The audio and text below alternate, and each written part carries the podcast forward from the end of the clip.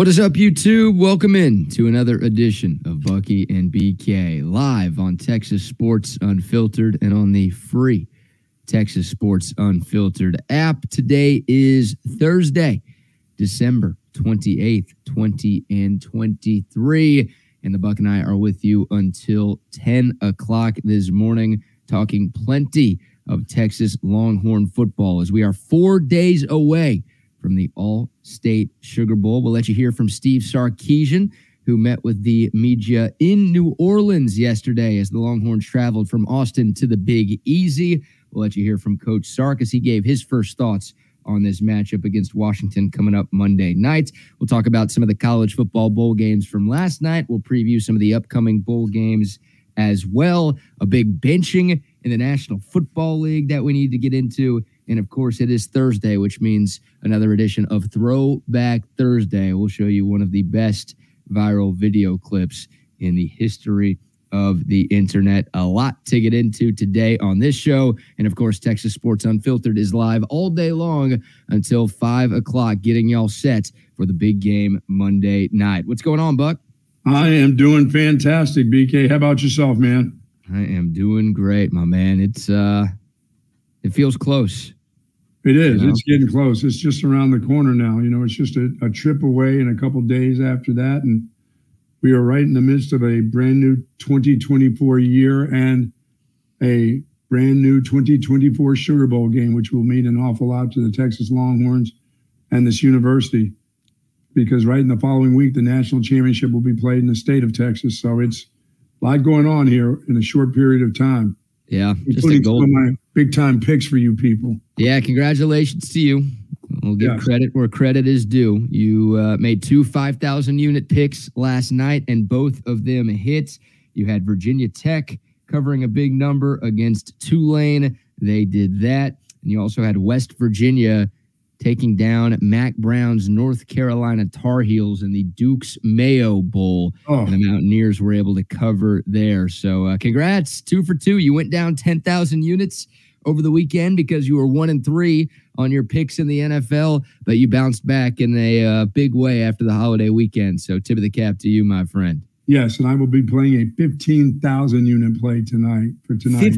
15,000 units? Yeah, we're getting we're getting well by the time the Texas game rolls around next Monday. Yeah. That's your biggest play of the season. Yes, this is this is a big play with an old man at quarterback. So we've got a game of the year pick tonight. Yes, we do. We most certainly oh. do. Absolutely. Good morning to the soldiers at Fort Cavazos, Texas, the soldiers in the state of Texas, and all those that fight for us each and every day. Thank you so very much for what you do. It is appreciated. It's appreciated in 2023, 24, and from this moment on. Thank you all so much, but please be careful out there. Yes, indeed. And uh, congratulations to you on your two 5,000 unit plays, but also congratulations to West Virginia head coach Neal Brown, who got this during the post game last night.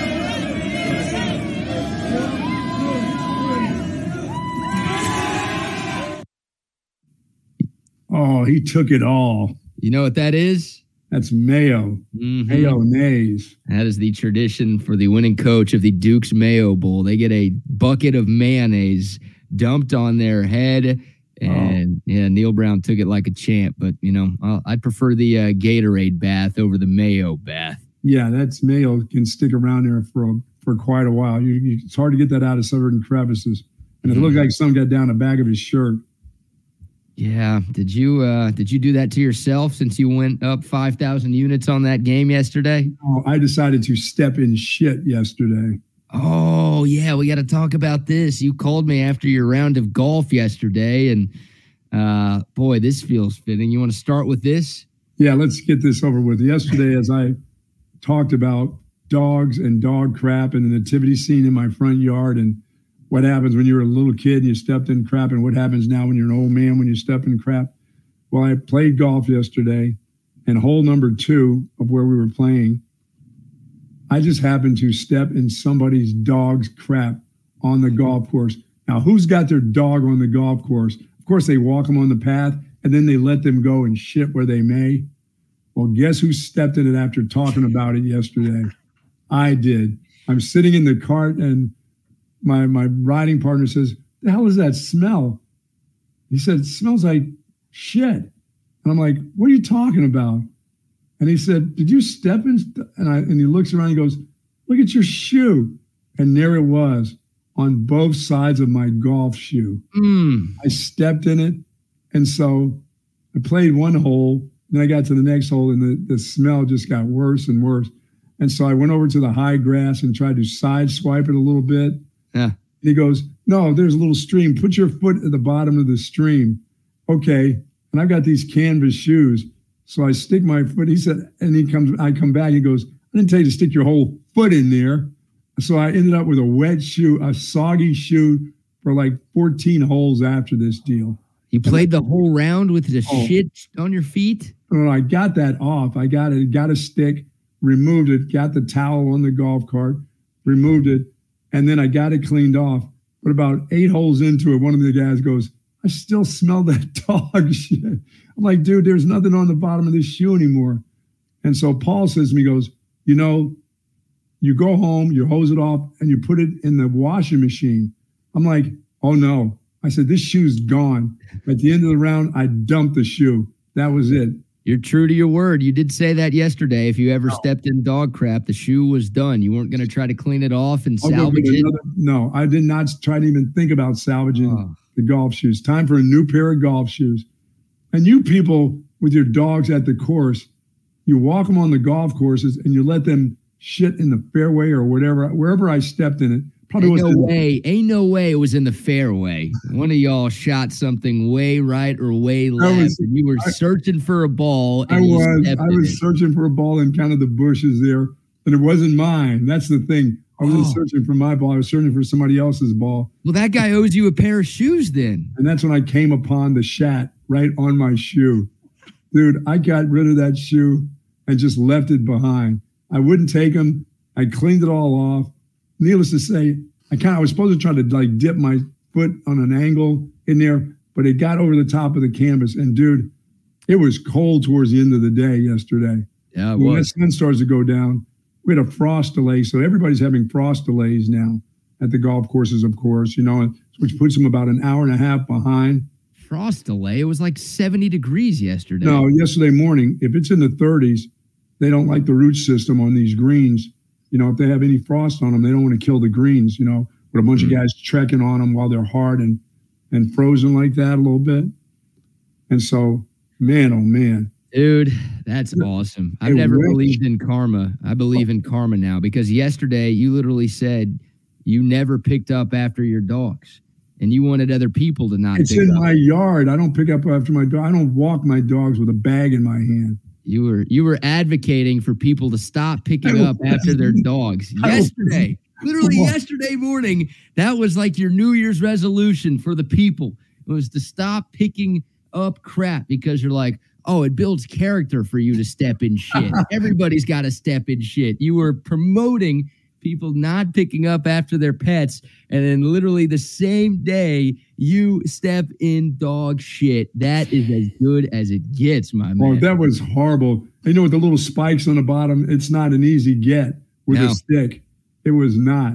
And so I stepped in the sand trap and it just kind of clumped around that that sand. It was awful. And the smell of this, this filthy animal was just awful too. Yeah, well, you know, And shit. then they told me at the end, there's nothing wrong with that shoe. I'm like, yes, there is. There's a lot wrong with that shoe. I stepped in dog shit. So the shoe's no good anymore. He said, no, hose it off, get your, like throw it in the washing machine. At my house, can you imagine me coming in to my wife and saying, hey, it's all cleaned off. Can you put this shoe in the washing machine? No, you know what her thoughts would have been? Go buy another pair of shoes, you fool. Mm, I will be doing today. There's not a chance I'm putting that back on my. I can't get that scent out of my nose from yesterday. oh, It didn't go away. And needless to say, I shot a hundy. oh boy, insult to injury. So you had a horrible round while you played with shit on your feet. Yes, couldn't get. I mean, I was in the crevices with a little stick too. I was headed in the sand trap. I used the golf towel, not my golf towel, because that's for me if I have to go to the bathroom. So I got it. I got it off, but What? yes. How, how often has have you had to use your golf towel for you using the bathroom? Once. It only took one time. Yeah. Please tell me you didn't re- reuse that towel. no, that's left behind. The deer have got to that. Oh my god. Yeah, I don't know if the deer want any part of that, dude. dude, it was awful. I can't believe that happened to me yesterday. How was that? That's not possible. I was telling them how I was just talking about that, and they said, and I, I'm like, this had to be on the fairway. And then I'm thinking, nope, it was right near some woods where I had to go look for somebody else's ball. God, hole awesome. number three, hole by hole number three. I had that smell on me for 18. I was awful. oh, what a round of golf and what a story. And yes, karma is real, people. Yes, it that, is. That is phenomenal. All right. Well, uh, new pair of shoes. Were those shoes new? Or you those, no, no, they were about they're about a year old. Okay. All right. All right. So you at least got uh, some good run out of them before I you did. had to replace them. Yes. Man, that is awesome. Were you walking around like the houses on the side of the course trying to figure out which dog had done it? No, this was somebody just flat out took their dog for a stroll at the golf course, you know, on the pavement when it's late and there's no golfers out there or when it's early in the morning, and then let the dog loose towards the woods and where he sharded where I stepped.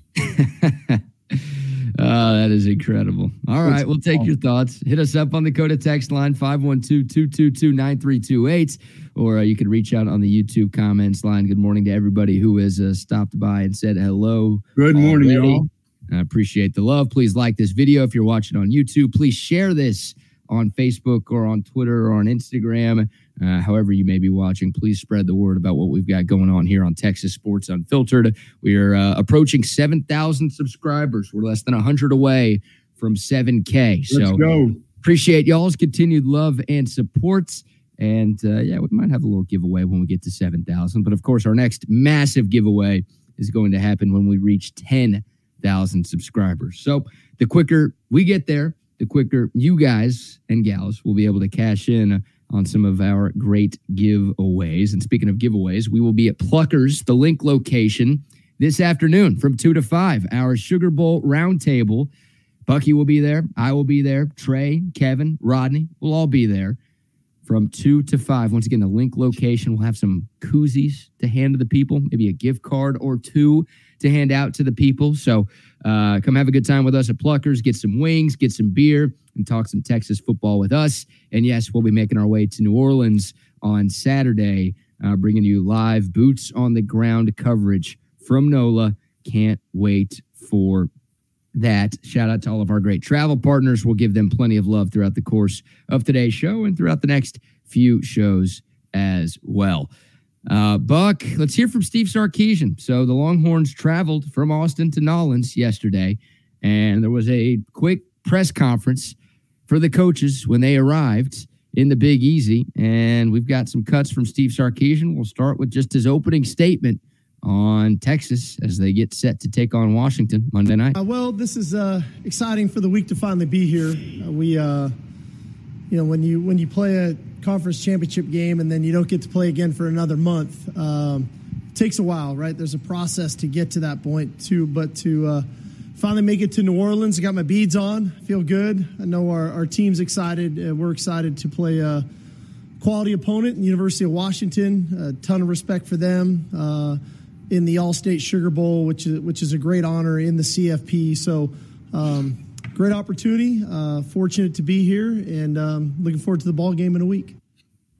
Yes, you are there, live and ready to go. They got to get some practices in. They've got a lot of things going to these games right here. Lots, not just the game itself, but the activities leading up to this. A lot of people put a lot of money, and there's a lot of corporate money uh, in this football game. So there's a lot of expectations of your football team, your coaching staff.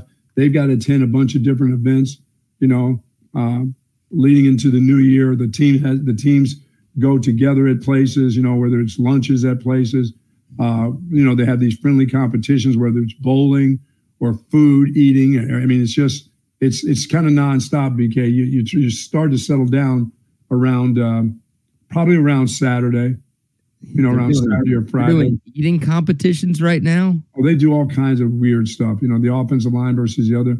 You know that that big time offensive line of theirs. versus the defensive line of Texas or the offensive line. They'll have eating competitions. I mean, they'll have, they'll have bowling competitions. They have all kinds of really kind of unique little games that they play that aren't football related, you know. Yeah. But as I said, this is where somebody will get mad and somebody will make a statement, which you've been waiting for. You, you're hoping so. Oh yeah. Somebody will take it past the little friendly competition and make it make it personal. I want some more bulletin board material. That's exactly what you want. Yeah. We've had a little bit to this point, but not enough. I want uh, a few Washington players to start running their mouths before Monday night. Yeah, I, I'm cool with all the other competitions. I don't know if I want any eating competitions going on right now. Oh, they do those. They'll do, they'll do those early in the week. Yeah. That happens once you really get there and, you know, you try to get into some of that great food that they have there. Oh, man. And then you stop. Well, we heard uh, what did Stephen A. Smith say about Zion Williamson the other week? I think we got It's this. shameful. You got chefs in New Orleans. I'm not exaggerating. I'm quoting people. You got chefs in New Orleans who love him. They're looking for him. Everybody, every chef there wants to meet him because they know he'll show up to their restaurant. The, the, the word out on Zion Williamson is that he'll eat the table. I'm quoting. Oh my goodness. Uh, you think anybody in this game is eating tables out there? Only that that AI picture of T Sweat. Oh, maybe that's yeah. maybe that that that that photo is a guy that looks like he could eat the table. Looks like there is a table inside his belly. You know, and the snake eats the mouse, and you can kind of see the mouse inside my- the snake while oh he's digesting it. Yeah, that's what it looks like with that uh, AI picture of T'Vondre Sweat. All right, more from Steve Sarkisian. Buck, yesterday, you know, you wondered about the commitment for this Texas football team, and you said on this show, like the team that is more committed and the team that has put in the most work over this lull between conference championship weekend and this Sugar Bowl is going to be the team that finds a victory on Monday night. Steve Sarkisian was asked about his team's focus, and basically, he was asked if the focus is where he wants it to be. Here's Coach Sark. where our team's at. Um, I, I really thought uh, when we came back to work, um, whatever that was, you know, really getting back to it. I think it was the 22nd. No, excuse me, end of the 22nd, but whenever that was, like a couple Fridays ago. I don't even know the dates anymore. It's been a long month. Um, they were ready. You know, our guys were ready. You know, I, I don't think they even wanted to stop practicing, they, but they I know I knew that they needed it. We were a little fatigued by that by that Big 12 championship game. Um, this was a heck of a week we just had last week. Uh, they had a few days for there for the holidays, and, and we came back the last two days and had two really good days of work. I like the mentality, so I am. I, I feel good about where we're at. I know that the hay is not in the barn for us. We've got work to do this week while we're here uh, to put ourselves in the best position to be successful. Yeah, I mean it's I mean it's that's right. I mean you go home for a couple days, you feel like hey I just won a championship. You know we really worked hard to get that Big 12 championship. It's been a long, long season. You get a couple days off, you know your body's like wow I could use a couple more days off, or maybe I could use all the way until we got to go back to you know winter workouts again, where I can use a month off and just relax and let my body heal up a little bit.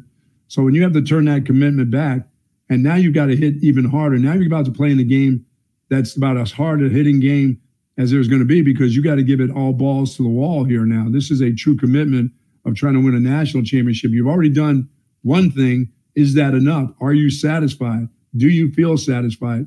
Now, you may say you're not, but your body may be telling you something a little bit different. Your commitment to what you're doing may be a little bit different. And it's good to hear that it sounds like those guys had a couple days where they really came back and were ready to play. And Yeah. it will be, it will be all about commitment, you know, as they lead up to this game and how hard they'll work in these practices and how hard the coaches will work and how smart they'll work. It's not always about working hard; it's about working smart too. So they've got to be careful. There's a there's that really there's that it's a, a tough balancing act that you have to do after you've gone home for a while and you haven't played for a month on how Yeah. hard you work, guys. You know. it's such a unique thing, isn't it, Buck? Like no Oh, other sport has no other sport has this, right? Like, you know, there there are teams that get bye weeks before the playoffs in the Sure. NFL, but that's just one week, right? And teams have bye weeks during the regular season. So like people are used to that. Coaches, players, they're used to having a week off in between games, right? Baseball, the top two seeds in each league, they get the first round bye. And that's actually been a bad thing for most of the top seeds in recent years. But okay, you get a couple of days off in the baseball season, right? But you don't get long breaks in college basketball. You don't get long breaks in the NBA, the NHL. Like the time between the regular season and the postseason is longer in college football than it is in any other sport. So, look, obviously, well, plus you're smashing yourself. I mean, you're physically smashing up against another person. I mean, you're having car wrecks like every play, and all of a sudden you don't do it for a month, and then expectations are you're ready to jump back into another car wreck. It's like no, because in the beginning of the season you don't just start playing games and start hitting people. You work your way into this. Yeah. And so now you've got you've got a couple. You know, you, when you think about it, you've had a couple weeks, but you've had to tone that down. You can't just go four straight days of hitting. You know, but now all of a sudden it's you know you get to New Orleans and now it's you now you got to now you got to start back into that. It's got to be physical. There's got to be there's got to be parts of your practice where you're hitting and you're tackling and you're doing things that you haven't done in a month and you're hitting and tackling against some pretty good players. You know, the top four teams are there. So these aren't scrubs that you're running against right now or trying to catch up to, or your quick twi- your quick twitch and all that stuff is moving against somebody that's not quick. This is all fast guys you've been working with all year long. Now you got to get right back to it, and now you got to play an opponent that's pretty damn good, an offensive line and a, a defense that's pretty good. So you got to get your mind mentally ready to go and mentally ready to hit. It's not as easy as it seems it's not BK. just guys don't work that way. Bodies don't work that way. And you now you do have a short period of time before you get back into the real swing of hitting and everything else. It'll just take a couple days. They'll be they'll be ready to go. But as I said, there will be guys that won't be as committed as others will. You won't have a full team of guys committed to it. There'll be somebody that's just a little off, or two or three players, but you can't have the majority of them off. You know what I'm saying? You can't have six or seven guys on your defense that aren't committed to you know, full full time hitting and tackling when that game comes. They got to be ready to go. So you kind of ease them into it. Did you say earlier in that monologue that these guys are smashing themselves? no, they smash into other guys. Oh, okay. Just making sure yeah. I have that. No, right. yeah, you have that right. Yeah. There's a lot, there's that's that's that physical contact's a little different when you've been away for a while. Yeah, I mean, look, this is the longest break that Texas has had since the off season, right? Yeah. Uh, there's just nothing like this throughout the four month gauntlet of a college football season. And obviously, you only have a week between the end of the regular season and conference championship weekend. So, yeah, but if you tell them what would they rather do, would you rather keep going right into the games? Well, it's going to be a little bit different next year. Not going to have as much time in between. Nope. But for these dudes, they would still rather have the time off. Their bodies would rather have the time off. That's just, sure. they're not going to say, no, let's just keep going. They're going to, they're, it'll change next year a little bit but if you ask individually, they're going to go, uh, no, my body needs some time off. I need to go get away from football, whether it's five days, three days. Just get me away just a little bit. Let me heal up a little. So, yeah, Texas needed it too. I mean, yes, they did. Like, I, if the game was the week after the Big 12 championship, I'm not sure if Xavier Worthy could have played.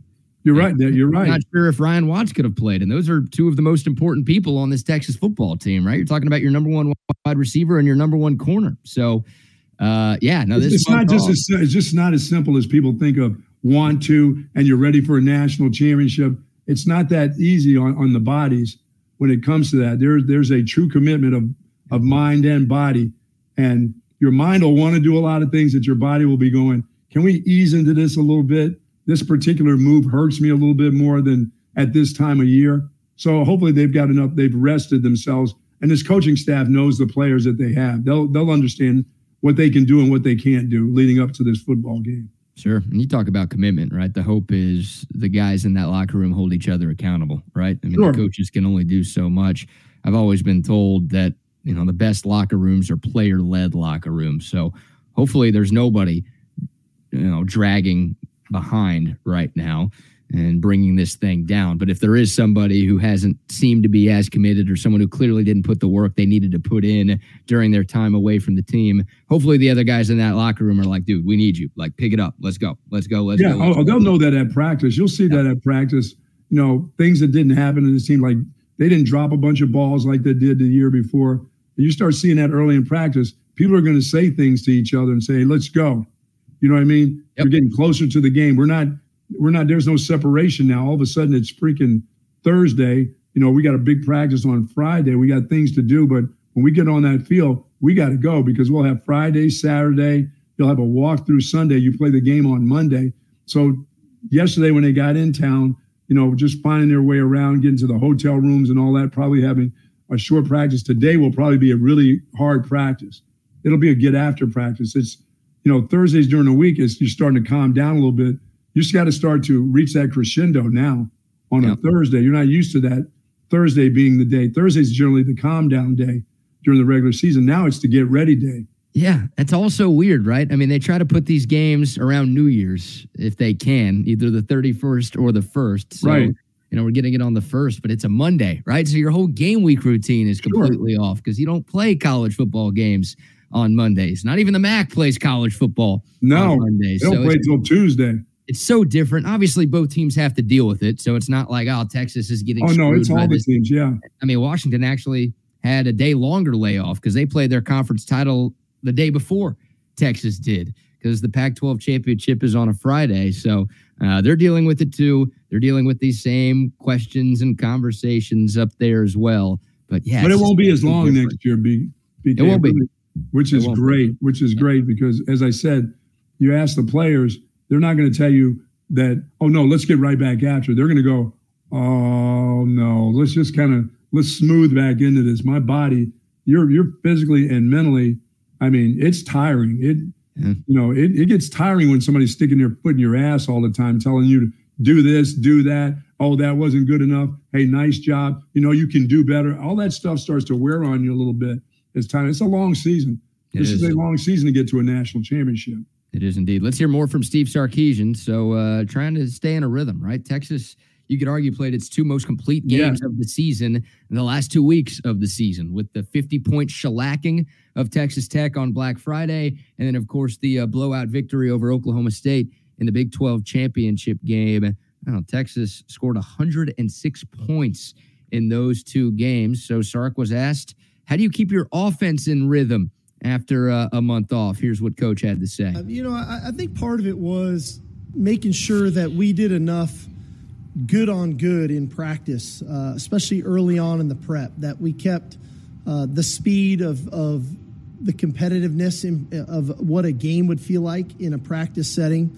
Uh, not necessarily to scrimmage all the time, but um, at the line of scrimmage, offensive linemen need to feel the speed and physicality of our defensive line. Uh, our DBs need to feel the speed and the rhythm of our passing game because that's that's critical to you know when that ball gets kicked off next Monday night, it's gonna it's all gonna be fast, and so we have to make sure that we're playing as to, to our tempo and to our speed.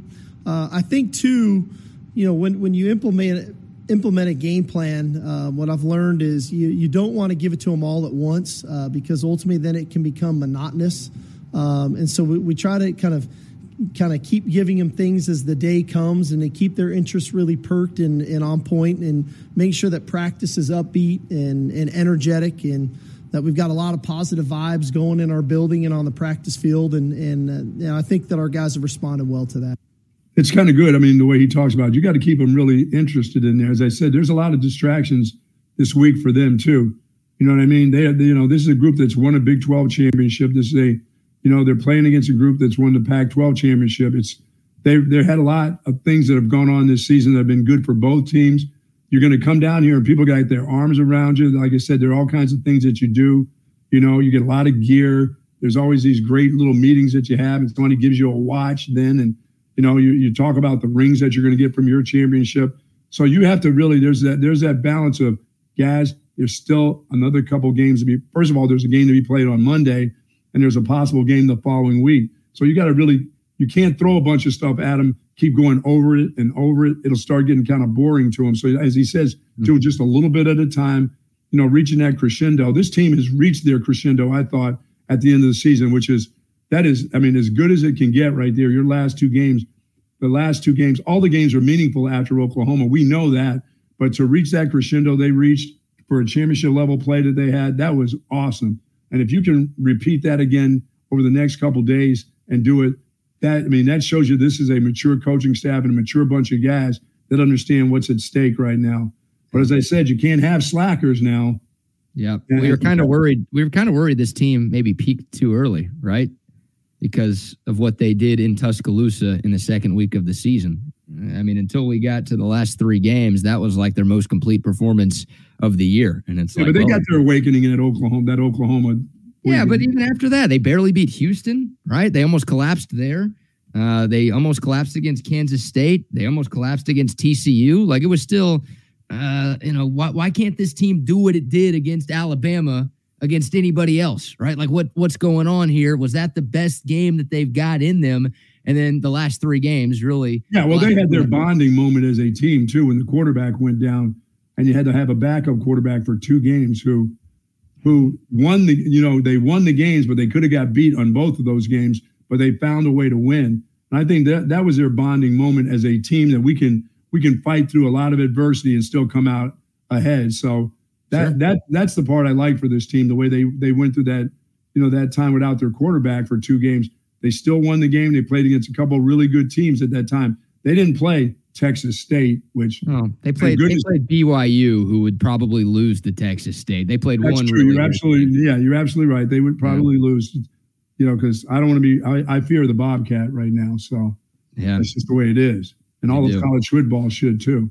You do, but no, it's good that Texas has found its rhythm. Like once again, like the point I was trying to make is that uh, for a while it was like, oh shoot, this is the best they can play, and look the best you could play is good enough to beat Nick Saban and Alabama on the road by double digits. That's yeah. awesome. But it was always like, well, why can't they play like that? Right? If they play like that against Big 12 teams, then they're going to beat everybody by 30 and they're not going to have any problems in this conference. And just for like know, a month and a half after the Alabama game, it was just like, all right, they were finding ways to win more often than not. They only lost once. But it was like, ah, you were just waiting for them to put it all together. And then boom, the last two and a half games, really the last two games, they did just that. So the hope is, all right, they've still got that. Like they found something against Texas Tech. They found something against Oklahoma State that they can replicate. Now, obviously, Washington's a hell of a lot better than both of those teams. But the hope is, yeah, no, what they were able to do uh, in those two games is not completely gone away by the month off that they had. The hope is, okay, they figured something out. The coaches figured something out. The players figured something out.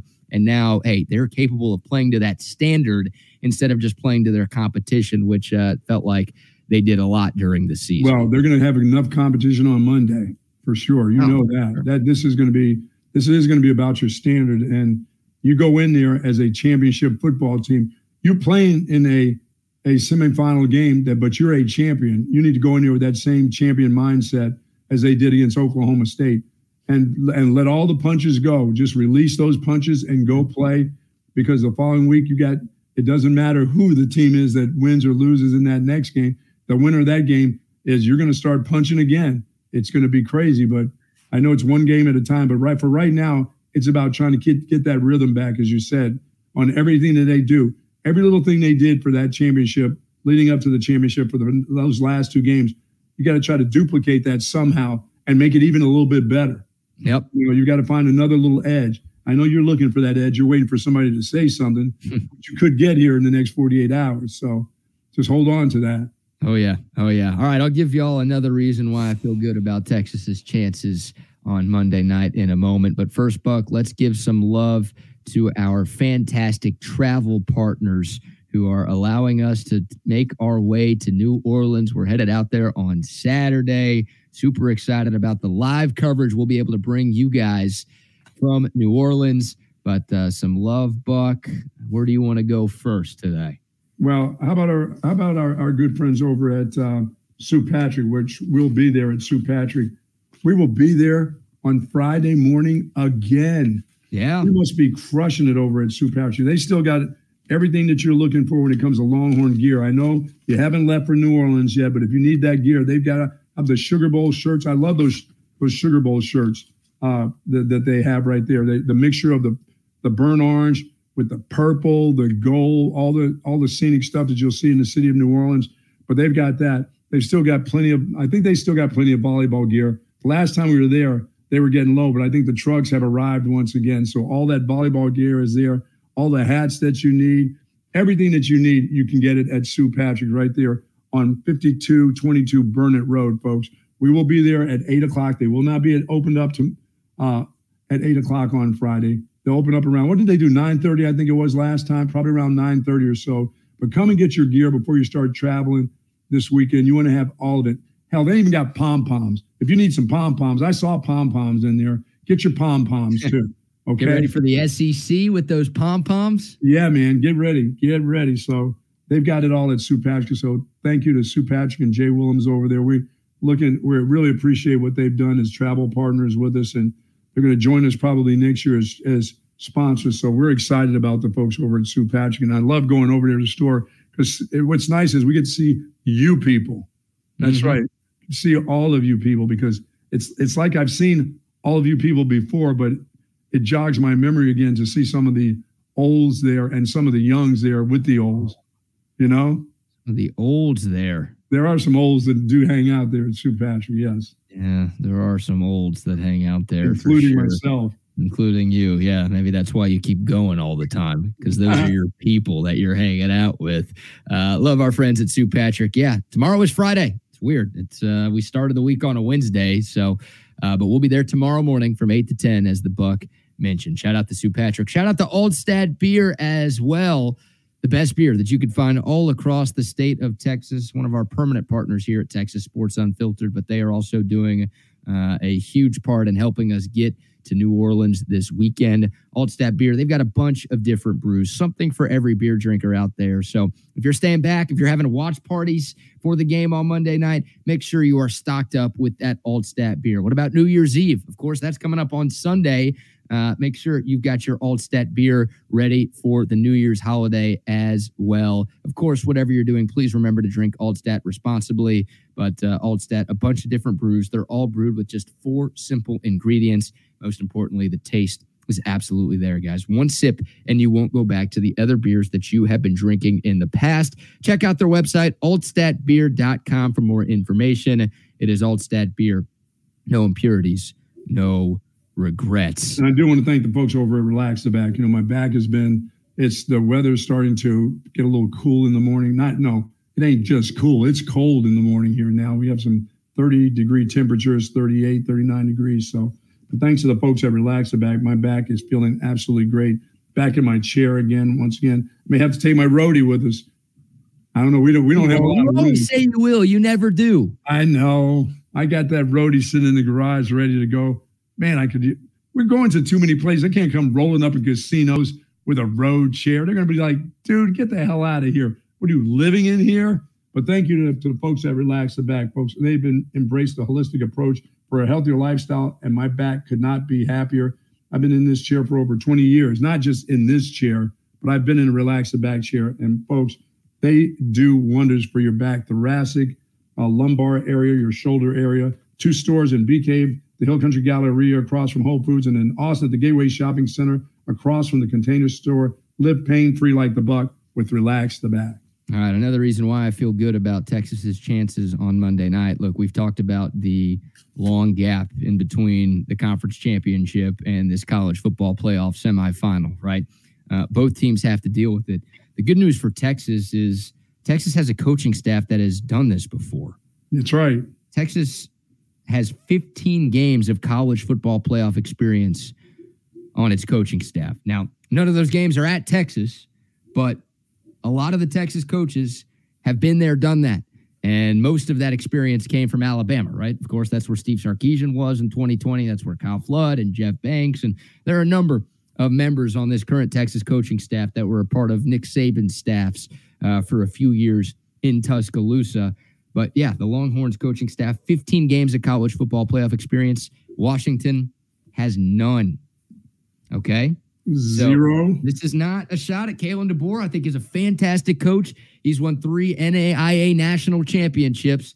And I don't care what level of college football you're talking about. If you're winning championships, you're doing something right. And Kalen DeBoer has done a tremendous, tremendous job in his two years at Washington. Like, I'm jealous of how good Kalen DeBoer has done because he took over a program that was in a tailspin after what Jimmy Lake did to them. This is a team that was four and eight in 2021 they won 11 games last year. In Kalen DeBoer's first year, Washington won 11 games, right? What did Texas do in Steve Sarkisian's first year? They went five and seven. What did Texas do in Tom Herman's first year? Uh, I think they went six and six. What did Texas do in Charlie Strong's first year? They went five and seven. Like Washington, after a four and eight year, won 11 games in year one for Kalen DeBoer. And of course, in year two, they're 13 and 0. They won their conference and they're in the college football playoff. So this is not a, oh, Kalen DeBoer sucks and Steve Sarkisian's clearly a better head coach. No, it ain't that. But this is a, hey, this Texas coaching staff has been a part of college football playoffs Yeah, yes, before. they So have. they, they should have the leg up, Buck, on how to prepare and how to deal with this long time off. Yeah, I, I would would agree with you. And that, and one of the things about this long time off is, you know, you got to trust in Jeff Banks and what he's done with the special teams because this is this is one of those areas when I say, are you committed to it, and not just running down on kickoffs and running down on punts or just protecting, you know, and acting like they're not coming to get it. This is where you can really take advantage of a team right now. If you, if you, I mean, and I think this the special teams has been special. I will call it a special teams this year. This just mm-hmm. hasn't been a, just a group going out there. They've done some things with punt blocks, punt returns. They've covered kicks well, and this is your opportunity, BK, once again to, to stand out, to stand above uh, even that Washington's group when it comes to punt returns. Go after a kick for sure in a game like this. Change the momentum of a game. This is the group that can do it. But Yeah. and and and one teams is going one team is going to be better at the special teams than the other in this game, and I I got to believe it's going to be Texas when it comes to special teams play. I think Yep. they'll be better than Washington, and it'll have a lot to do with it. I believe. Yeah, Not Texas saying has been. Yeah, they've been great. Yeah, they've been one of the best special teams units in the country all season long, right? Bert Auburn's been one of the most accurate kickers in the nation. Ryan Sanborn has been a godsend, and it's weird to say that about a punter, but uh, he's been a big upgrade over what Texas had at that position last year. Um, and the It's return so game, good they went out and got one and gave him a scholarship. yeah, That's yeah, how they did. they believe in it. Yep, they did uh, go out and sign somebody in the uh, recruiting class of 2024. And then the return game's been great. Like Xavier Worthy's been a difference maker. Keilan Robinson has been a difference Yes. maker, both as a returner and he's blocked a punt this year. Like, yeah, Texas, you know, it's not quite like Mack Brown heyday level Oh, no. special teams around here where it felt like Texas was blocking a kick every single Saturday. But no, this has been one of the best special teams units in the nation, and they're a huge part of why Texas is here. You think of how many close games the Longhorns played in, right? The hidden yardage That's you right. need in the punt game, all the made field goals that you need to have in close games, uh, and obviously the return yardage as well. Like that's that's all big. And in a game that should be close, I mean, Vegas, the line is four, four and a half. So they're telling you this is probably going to be a one score game. Uh, that third facet of the game that doesn't often get talked about enough could play the difference.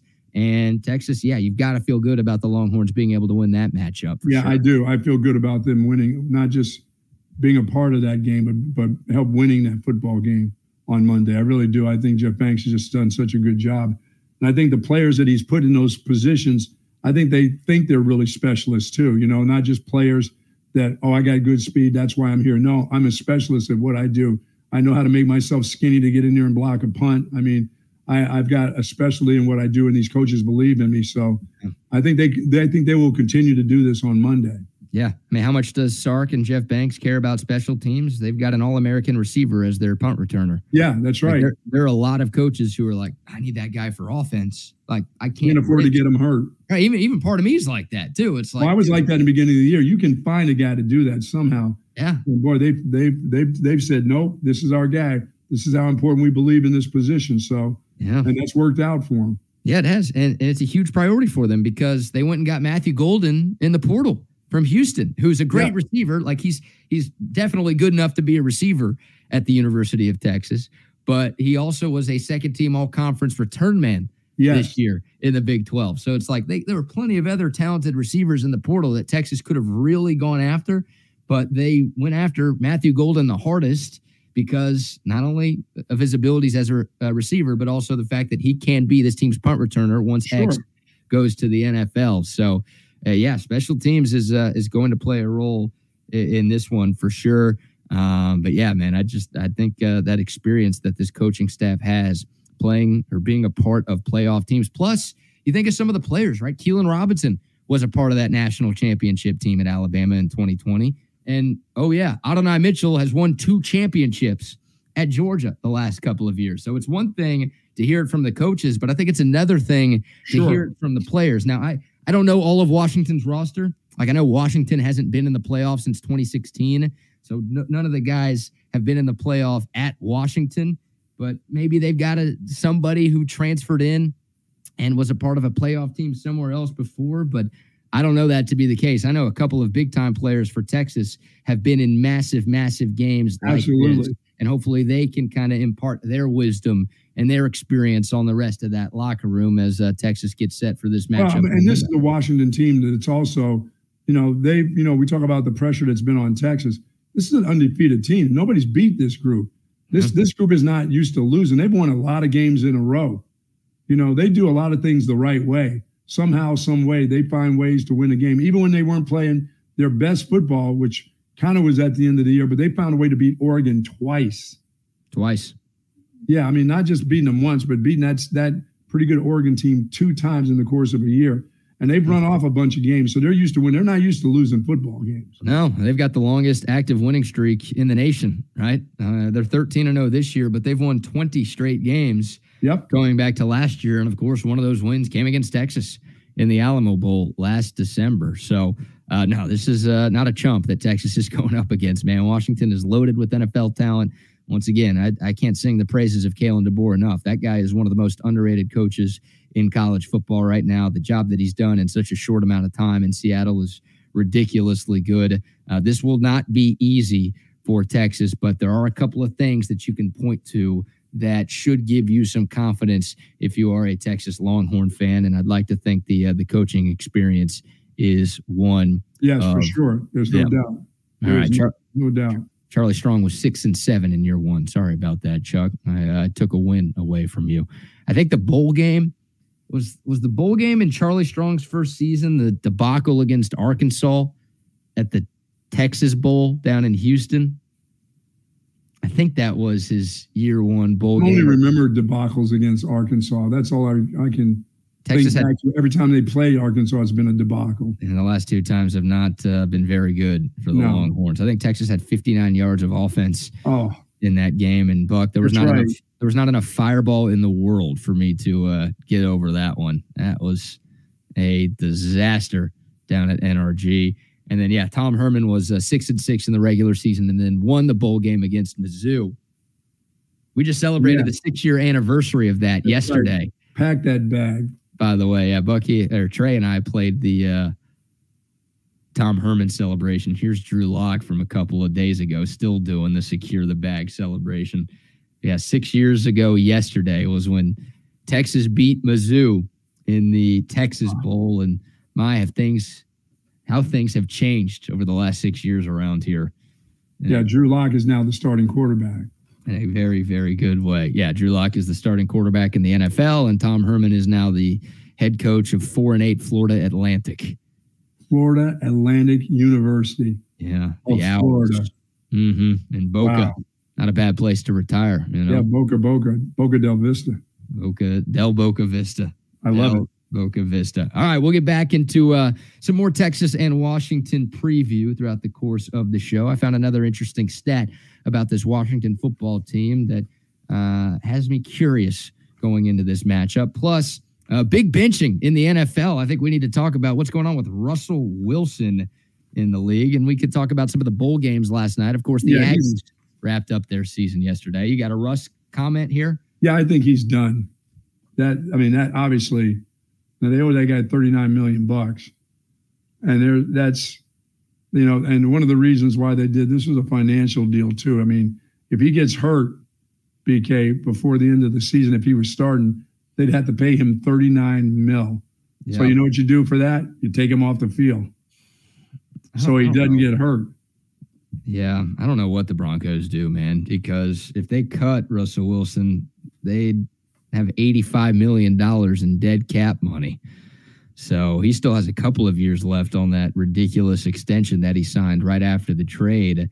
And I just don't know if you could trade him. Like, I don't know if anybody wants that guy right now. I mean, he, he was a lot better this year than he was last year but he still wasn't Seattle Russell Wilson this year. No. Obviously, the Broncos thought they were getting Seattle Russell Wilson when they gave up as much as they did, and they oh gave goodness. up a ton. Speaking of Drew Lock, by the way, he was in that uh, that trade. He wasn't the centerpiece. It was a ton of draft picks, but also three uh, active players that Seattle got in that Russell Wilson deal a few years ago. But yeah, I mean the Broncos like if you cut him, you owe him a ridiculous amount of money. The Broncos don't have a ton of draft picks. They haven't been bad enough this year to where they can draft like a Caleb Williams or a Drake Maye. Uh, it's not a great free agency class for a quarterback. So I don't know what Denver does. Like if they do move on from Russ. Uh, I mean, I think there's some teams. Go? I think there's some teams that would would would you know Arthur Smith and, and the group in Atlanta. They need a quarterback. You know, they've got the running back they need now. They can't. Ridder is not going to be that. That dude's not going to be the answer to them. The long term answer. I mean, you need a short term answer before and then and then work your way into it. So you need a guy for about two years. Russell Wilson in Atlanta, I don't think it would hurt. What's the point? Where does Russell Wilson get you? Like he's not bad enough to have you picking at the top of the draft to where you can get that quarterback of the future. But obviously, he's not good enough anymore to have your team competing for. Yeah, but he's not. But he's not playing. He's not going to stay in Denver. Somebody's picking Russell Wilson up, whether it's New Orleans or or Atlanta. Somebody's going to take take on Russell Wilson. Who? Who's paying him that? He's due like forty plus million dollars a year the next two years. Who's giving him that? Money? Well, if he doesn't do anything, somebody's giving him thirty nine next year. Well, it's got to be Denver. Look, if he gets cut, if he gets cut, then obviously a team could bring him in on a different contract. Like at that point, he's much more intriguing to an Atlanta, maybe a Pittsburgh. What about your Minnesota Vikings? We don't need him. We got a guy coming off a foot. He's going to be ready to go next year. He's a free agent. He's still coming back. You know how hard that guy works. You know they love Kirk Cousins. You're going to bring him back? Yeah, they're going to take him, get him on the plane, bring him back. He's not under contract right now. So, I mean, yeah, Kirk Cousins is better than Russell Wilson at this stage in their careers. But uh, yeah, I don't know. Pittsburgh, Minnesota, Atlanta, those are some of the teams that I guess yeah. could be interested in Russ, but I don't know if anyone's giving up, and I don't think you'd have to give up much to get him. Hell, it could be like a Brock Osweiler situation where the sure. Texans had to throw in a draft pick with Brock Osweiler to ship him off to Cleveland. Like it might be one of those things to where it's not like Denver's getting anything back for us. It's like, hey, if you take this guy off of our hands, we will give you a draft pick. Denver doesn't have a ton of draft capital. I think they only have six picks in uh, in April's draft, but maybe it's one of those situations. Man, I, I just I don't know who yeah, wants almost guy. who can he win with right now. I mean, I watched him. He's he's not the same. That's not the same Russell Wilson. You know, no. and no. He's, he's got nice wide receivers, but he doesn't have great wide. He's had some pretty good receivers in Seattle. I just he just wanted out. Sean Payton wants out from him. You know that. Yeah, and it's weird. Like you kind of thought Sean Payton took that job because he felt like he could fix Russell Wilson. He took that job so he could say that if I can't fix it in a year, he's got to go. Yeah. And I got to become the GM and I'm going to start everything all over with. Yeah. You know? Yeah, like you said, he's got uh, Russ has an additional 37 million that would become guaranteed Man. if he cannot pass a physical in early March. So uh, he's, he's, out. They don't want to get him hurt because mm-hmm.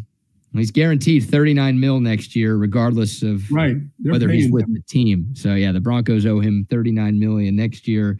Uh, once again, if they cut him, it's 85 million in dead money spread over two seasons.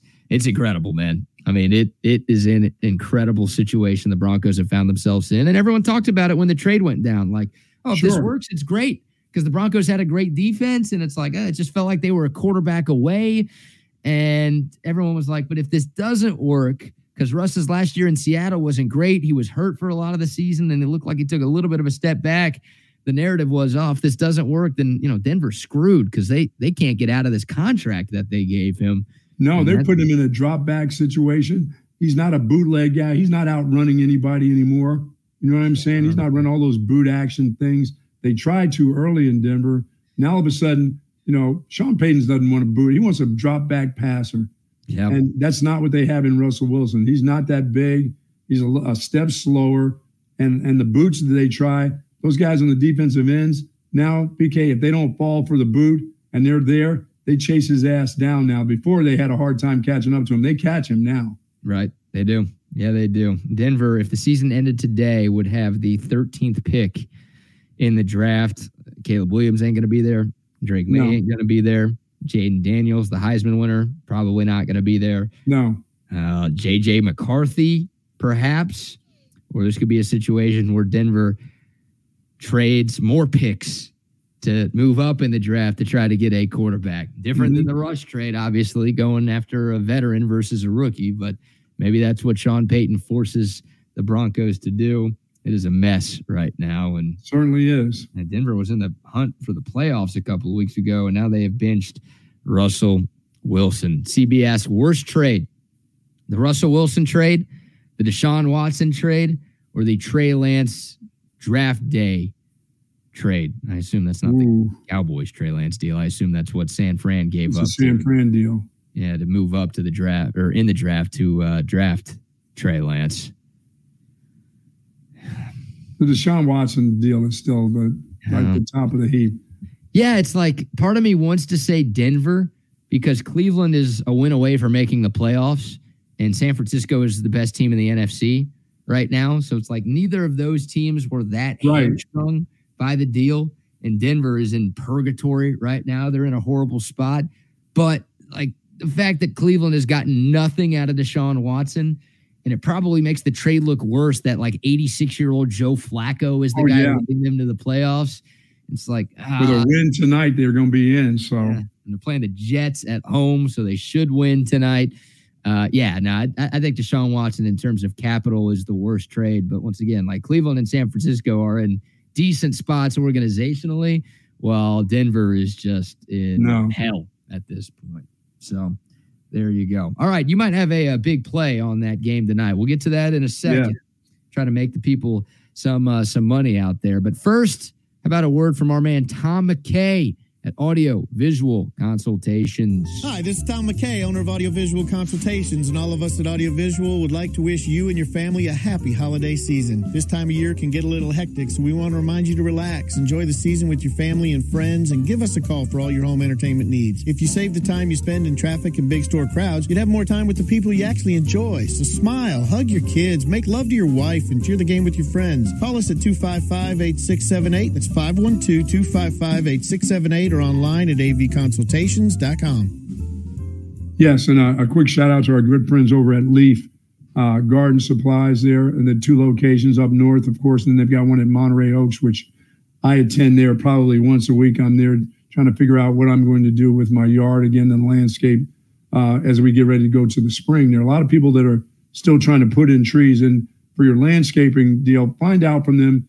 is it a good time to start cutting back on some of your oak trees. I think you got until like February, then you've got to quit messing around with them, or you're going to get the bugs in there where you've made the cut. So I think go over and talk to them. They've got all kinds of experts at both locations to tell you about is tree trimming okay and how long can you trim that tree uh, during the course of, of the winter. Wintertime is a great time to get it done, but I think there's a certain time, BK, around February or so. I'm not a tree trimmer. I just said let it grow, let it grow, let it grow, Hmm. and let it fall where it may, you know. But there's a lot of folks that are wanting to know about tri- uh, trimming the trees, and especially this these oak trees, and especially as you get ready to go into these winter months when we get that that frost on the trees and they start snapping, you know, power lines and things like that. And if you got those on your property, you want to take care of them. And if this is the time, head on over to Leaf, and they'll let you know exactly what what to do. And they've got folks over there that they can recommend to you that do all these tree trimmings. And Yep. it's not me. I'm not one of the folks that they'll recommend getting up on a ladder or a little bucket up there and trimming trees around power, power, you know, anything around wires. Buck doesn't do tree trimming. Hmm. I do a gardening, but I don't get up in the trees because that's a long fall. And I've been known to hit the ground on a time or two or six. You haven't fallen off a ladder before, have you? No, just off the back of the truck. I fell Mhm. off the, the bed of the truck onto my back, but I've never fallen off a ladder. I've been pretty good. Well, I fell out of a tree with a chainsaw going in my hand once at a property and just held on to the chainsaw as I landed on my back. Never dropped the chainsaw. Didn't just want kept the chainsaw like pointed straight up, pointed straight up, bam on my back, holding on with the chainsaw where it's still going. dude. I didn't. I was afraid to drop it because I didn't know how I would drop or throw it or You throw that shit as far as you can. dude, I have to land on my back, sort of like a cat. I know cats land on their feet, but me, I can't land on my feet with a chainsaw. I'd rather just land on my back and hold on to the chainsaw. I mean, it wasn't it wasn't 15 feet. You know, it was about eight feet up as I was getting ready to go up. But hmm. damn, that thing was still going. And I was thinking in my as I'm going down, if I throw this and it ricochets off something and I don't get it away from me, and it takes a leg off or a limb or, or you know what I'm saying? I can't lose a leg to the chainsaw. So just hold on to it. I held it. It was still going. Yeah, go go to Leaf Landscape Supply Oh, instead. Don't be like the buck and be falling down from trees while you're holding chainsaws. No need for that. Leaf Landscape Supply. The two locations, one down south on 290 and the other one on Pond Springs Road nice. up north. They've got you covered. And speaking of got you covered, how about this, Buck? The sweet taste of a Sugar Bowl victory can taste even sweeter with good stock by Nolan Oh, yeah. Get yourself a nice ribeye. Oh my God. If you're cheering on the horns from home this oh, weekend, yeah. make sure the true MVP is what's on your grill. Our favorite butcher shop, Good Stock by Nolan Ryan, up there in Round Rock, right by Dell Diamond. They're offering new bacon wrapped jalapeno poppers. Oh, yeah. Love me some poppers. They got chicken drumsticks. How about this? Stuffed chicken breast. I know you like the breast, Buck. Yes, I do. hmm They've got the great steaks, the burgers, the briskets, all the stuff that you know and love from Good Stock, but some great seasonal items as well. I'll mail And, uh, out, mail out orders too. They'll mail Yeah. them out, ship them anywhere in the country for you. Absolutely. The best that Texas has to offer. They're, they've got some great sales going on right now on grilling tools. And hey, if you stop by their butcher shop off Highway 79 in Round Rock, once again, right by the Dell Diamond, and you tell them that Texas Sports Unfiltered sent you, uh, they're going to give you 15% off your order. Or if you just want to order online, and this is all over the country, right? You don't have to be in Austin or Central Texas to order online from Good Stock. No, just go to their website, goodstocktx.com, and use the promo code Longhorn15. Longhorn15. You type that in at checkout, you're going to get 15% off. That's all the way through January 2nd. So the day after the Sugar Bowl, you've got a few days, although you shouldn't need to wait that long. Just go to the website right now. I'm getting hungry just talking about this. Goodstocktx.com, promo code Longhorn15, and you are going to get hooked up with some unbelievable food. Oh, Unbelievable food. I, I can't say enough. T-bone ribeyes. Mm-hmm. Mm, yeah, they've got all. They got all the spices and rubs and And those are local spices. Those are from vendors around the, the state of Texas. They really like to help out the local folks. So their store is filled with local spices from around this area. So do get there, and that it's the best meat available. And they've got the burgers. They've got everything. You made the burgers last time you were there. Yep, they've got Man. those preseason burgers, which usually I'm a Mm. little hesitant. I like the season stuff myself, but I wanted to see what they had rolling there. And dude, stuff, huh? oh, fantastic. Fantastic. Go check them out up there in Round Rock or once again, goodstocktx.com. And thanks again to all of our phenomenal travel partners who are allowing us to make our way to the Big Easy this How about weekend. Travis and Tamara? You've been to their both of their places. You love their places. Dude. Yo, you're trying to kill me right now. I just told you I'm hungry, and now you're talking about Hays City Store Yeah, man. You got down it. in Driftwood. Yes, indeed. Taste on Main. You got to go out to Taste on Main in Buda. I try to take my lovely wife there for dinner. That's what I need Oh. to do.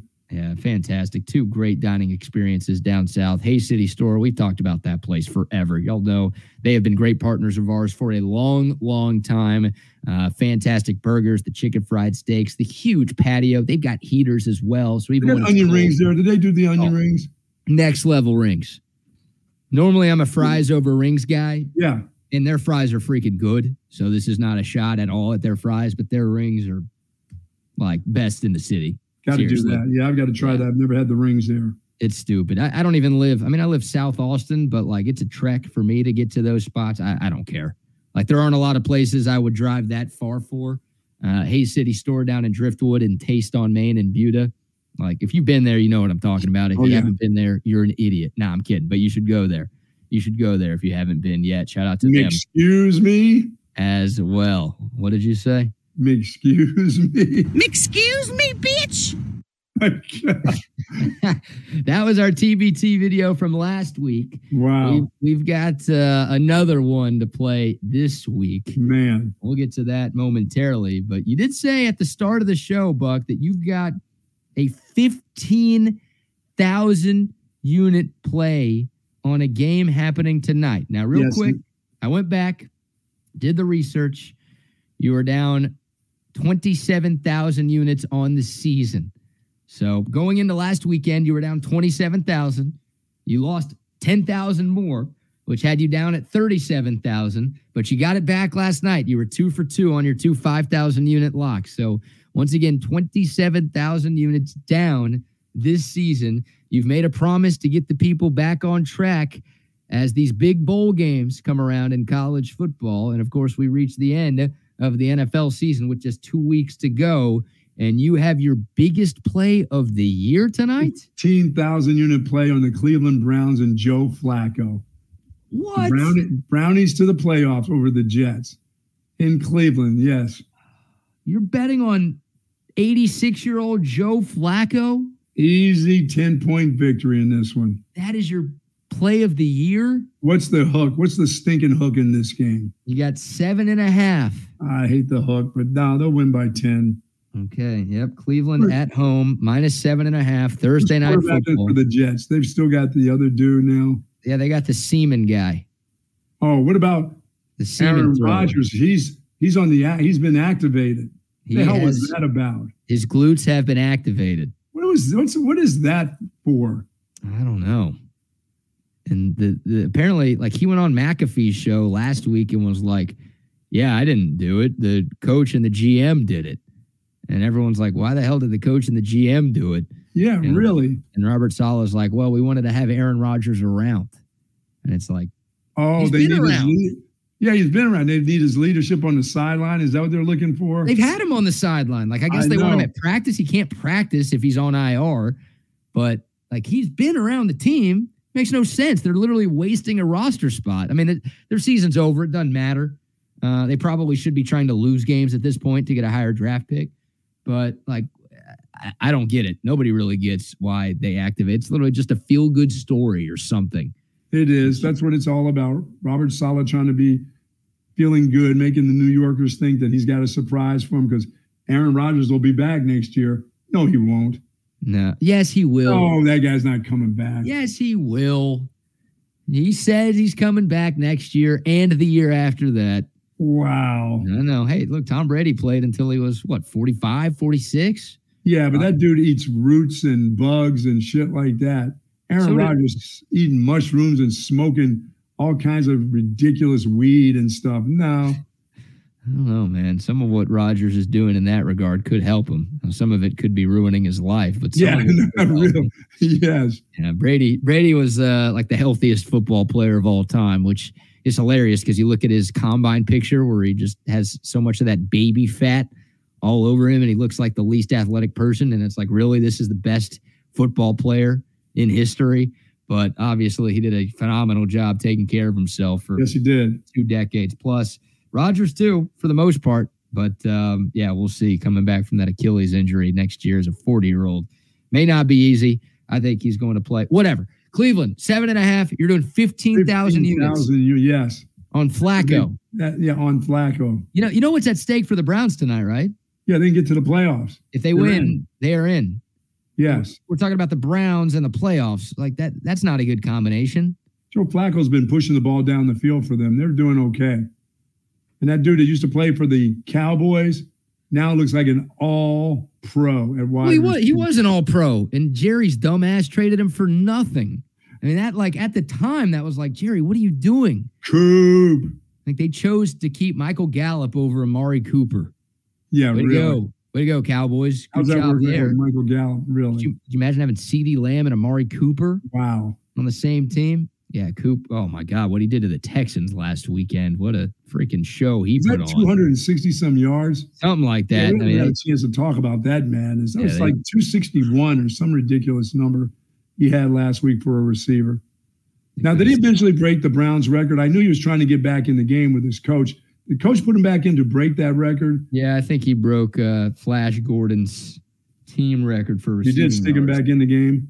Yeah, for a while it was like this dude might set the uh, individual, you know, any team record for receiving yards in a game. He didn't get there, but it was 265 and two touchdowns. Wow, with that old dude throwing balls through him, throwing them bombs. From Joe Flacco as uh, Cleveland beat Davis Mills and the Houston Texans last week.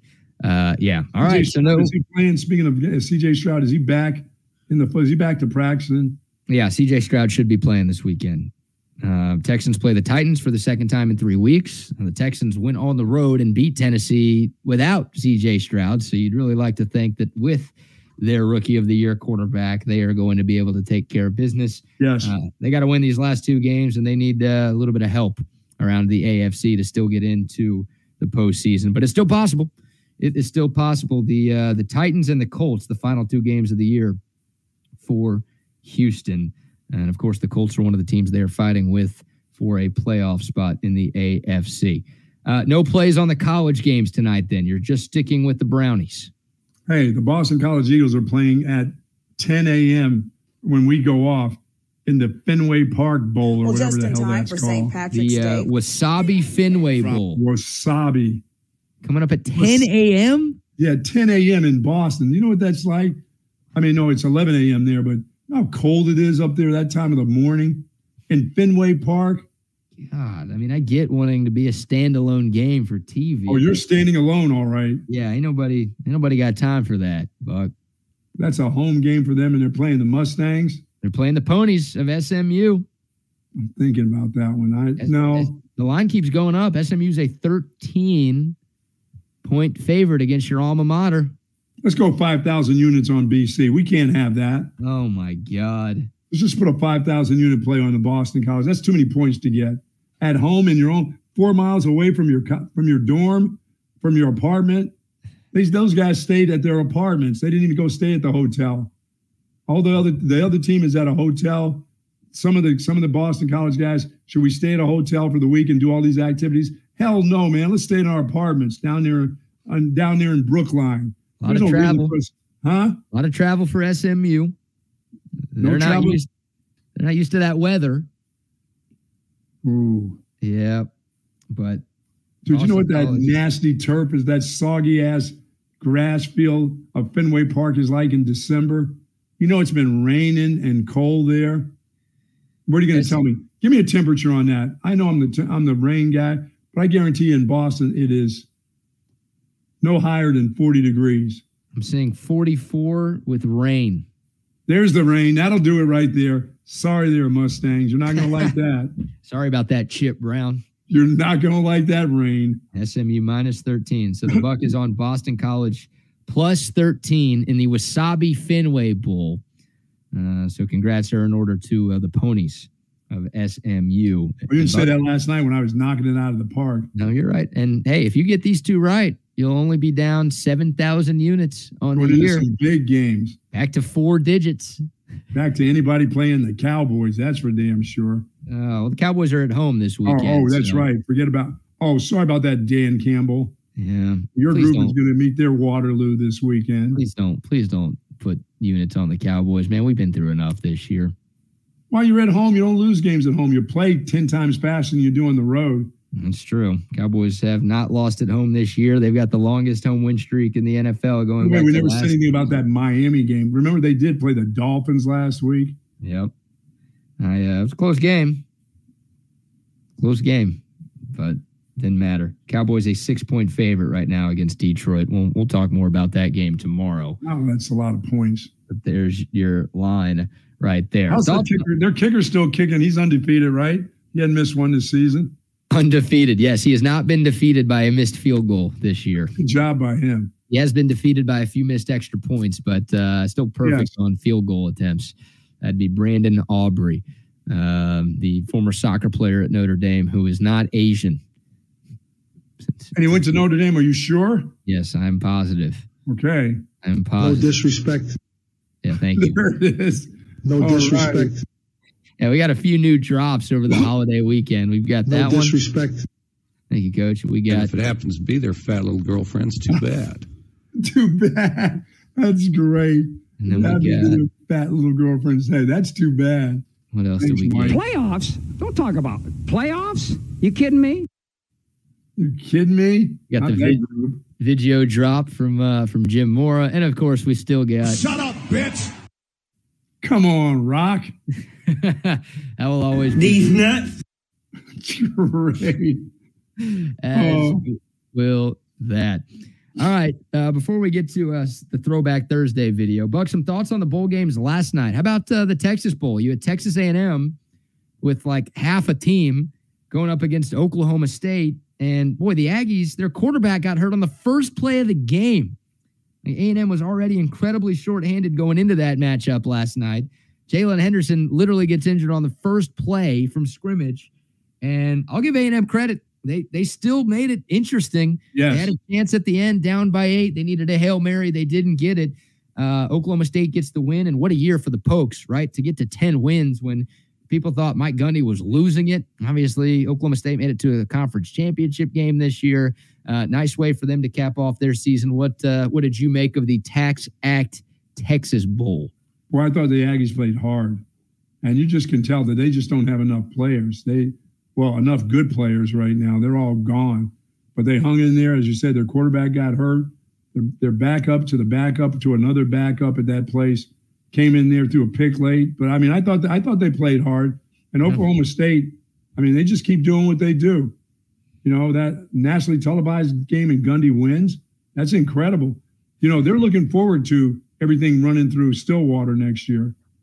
Yeah, I mean they've got a shot to be Ollie in the Gordon mix. returns. Ollie Gordon's back. I don't know what they're going to do at quarterback because I think Alan Bowman finally has to leave. I mean, that guy's been in college for eight years, it feels like, and he's played all over the place. But I think his eligibility is finally exhausted. Uh, so they've got to figure out what to do at quarterback. But yeah, Ollie Gordon's back. They get a lot from that defense back. And Mike Gundy is one of the best Yeah. coaches in the conference for sure. Is the uh, transfer, is that thing closed now again yet? No, uh, guys can still enter the portal until January 2nd. Ooh. Um, but gu- guys can commit after that. So, um, you know, you'll you'll see a few more announcements over the next. And we still got a February signing day, I guess. Yep, National Signing Day two for the high schoolers still comes up in February, right uh, around the Super Bowl, which you know not nearly as big of a deal as it used to be, but Texas could be in the mix for uh, a few players there. Yeah, some of these kids will get pissed over the course of the next couple games, big games. Yeah. Well, they'll be mad at their coaches and their team. And why did I go to this university? Time to bail. Yep, we've been nice to A and M by the way. Now can we be mean and just laugh at them for winning fewer games than Texas State did this year? Hope they don't have state on their schedule. Hope About Texas that. doesn't have state on their schedule. Look out, They don't. Texas State won eight games this season. Texas A&M won seven games man. this season. And uh, oh yeah, that Jimbo buyout still looms in Aggie land. So I wonder if they've given given him any money yet. just uh, yeah, I don't know. Just a disastrous year for A&M football, all things considered. Right? Like it would have been nice for them to get a win last night. Uh, and look, I think Aggie fans are feeling good about Mike Elko and what he can do with. Yeah, but what does Mike want to do? I mean, does Mike? He, he's got to not like losing the, are these kids just bailing out. These are really big time players, Yeah. and he's not holding a lot of them. They're still saying, "Uh, uh-uh, uh, we are out of here," or Yeah. maybe he's saying, "Good riddance." Well, he's he's been able to keep some, but you're right. I mean, the Aggies have been destroyed by the transfer portal. I'm sure A&M will be able to bring in some guys from the portal too uh, after the turn of the year. And their recruiting class was okay. It's obviously not what it was two years ago, and it was the best recruiting class ever. Uh, but look, it's a transition. You don't get year. to start all over again there. I mean, you don't have enough time to do that. They just went through. They've already had their time. Right. Well, look, I mean, it, it's like they're they're hoping for a Steve Sarkisian type of rise. I would Sure. think. Like uh, uh, Aggie fans, they're not going to be happy if they go five and seven next year. Well, Texas No. fans weren't happy when Sark went five and seven in year one. But would A and M sign up for the first three years of Steve Sarkisian with Mike Yes, Elko? yes, they would have. Hell yeah. So that's that's the hope, right? Like Jimbo, Jimbo kind of pulled a Tom Herman where he peaked too early. Like Jimbo had that great year in 2020 where A&M just missed the playoff, but they finished, I think, number four in the country after they beat Mack Brown in that uh, New Year's Six bowl game. And it's like, all right, like Jimbo's got it. Here we go, here we go. And it's been all downhill Yeah. since then for A&M. So you want that linear progression, right? Tom Herman, year two, Sugar Bowl win over Georgia. We're thinking, here we go. We got our guy, and this is just the start. And then obviously the two years after that, not nearly as good. So No. Yeah, now they like look next year probably not going to be great. I don't think they'll go five and seven. I think they'll be a little better than that. But uh, yeah, I mean, uh, Aggie Aggie fans always have uh, pretty lofty expectations, and usually they're unrealistic. At least that's what history tells us. But I I would think I think it's unrealistic if you don't have a team available. You lose 20 some some guys. That's a lot. That's a lot to replace. You bring in 20 some bodies from elsewhere. Well, Texas State did it. So did Colorado, but Texas State did it and had success. Col- Colorado has done it and they haven't had the success. You know, as Deion said, get get us now.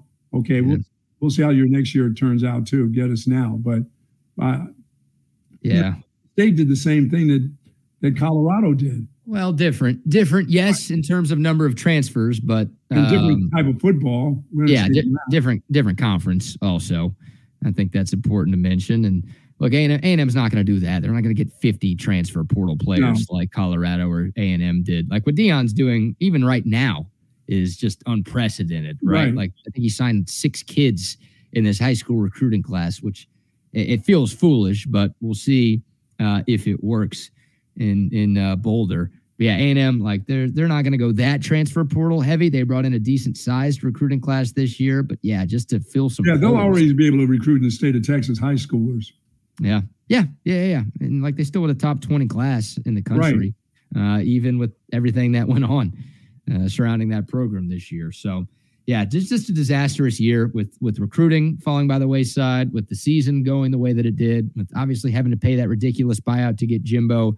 Uh, Mike Elko was not A&M's first choice as a head coach, and they ended up with him. Now they'll tell you that he was, but he was not their first choice as a head coach, and now he's the guy that they brought in. And the coaching search was ridiculous with the whole Stoops debacle. Uh, yeah, just a, a bad 2023 for the Aggies. Like they're they're ready to move things on to uh, 2024. And I'm still saying they should have hired Jeff Traylor. yeah, yeah. That No, I like Mike Elko. I know he's been there, but I, they needed they needed an infusion of somebody that's been around this state a lot. Yeah, I They need to, they need to get the high school thing right. They need to get the they need to get the recruiting, and it's not like they didn't. Re, you know, they had one of the top in the top in the nation recruiting class, but it's not so much of you know how you recruit. It's kind of who you recruit and the type that's got to fit a certain. They they just get they had a bunch of kids that just didn't fit, didn't work. Obviously, it didn't work.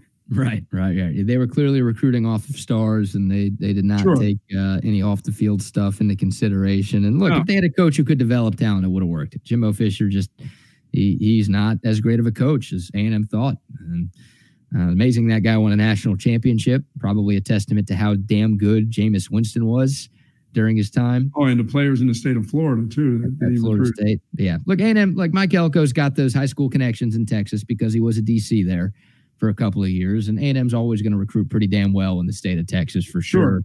Um, but yeah, like they've got to find a guy who can develop. Same problem Texas had. Texas recruited well under Charlie. They recruited well under Tom. Top three class one year under Tom. Just couldn't develop the talent.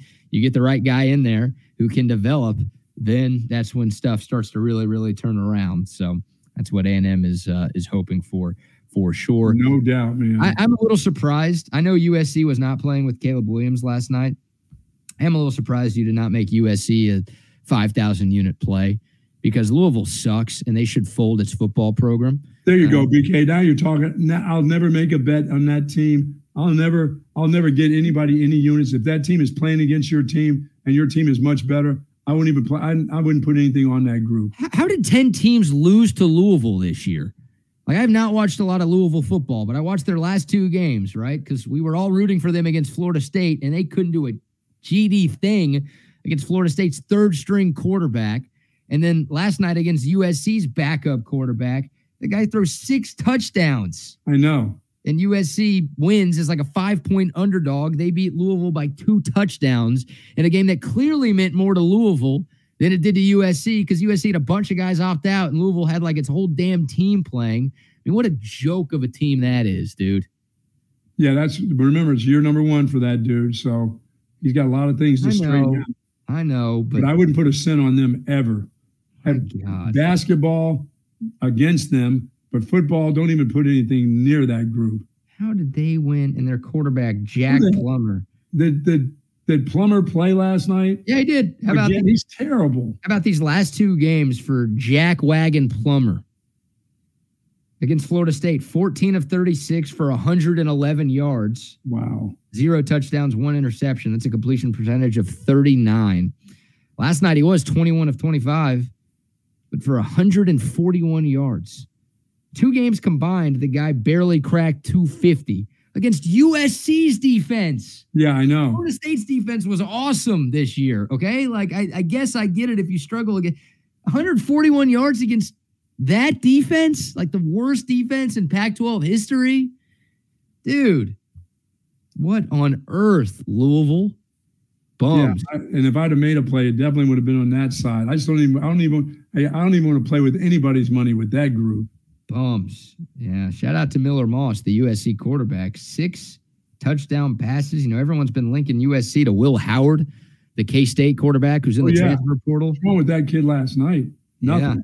I don't know. I don't know. Like I wonder if uh maybe Will Howard changes his mind or if USC changes their mind on that. I mean, Howard hasn't committed anywhere.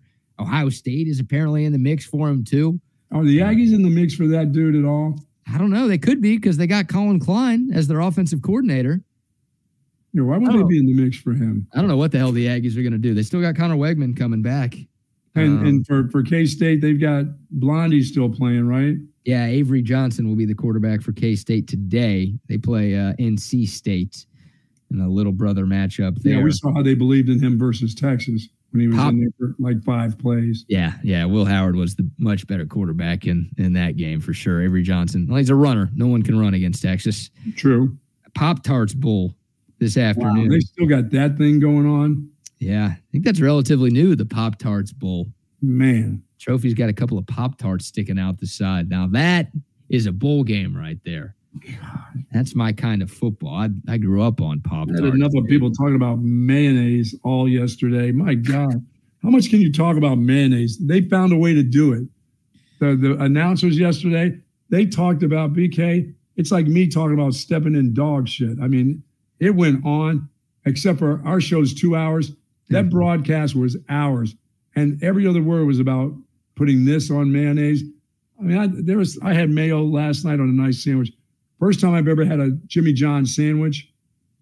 Jimmy John's sandwich is just like I would like to make my sandwich, like a like a sandwich, and how I'd like for it to taste. I've never had Jimmy John's until last night. How is that possible? I don't know. They're all around the place, but I never order because I, I always think of them. It's all kind of the same thing. So I had a sandwich by them, and if I made a sandwich myself and wanted it to taste a certain way, the sandwich I had, the like the classic Italian with the roast beef and everything in it, was delicious. Yeah. I'm now a new fan of Jimmy John's. They also deliver. I don't know if they deliver way out to where you are, but no, they're not coming out here. they do slide it under the gate and the dog will eat it.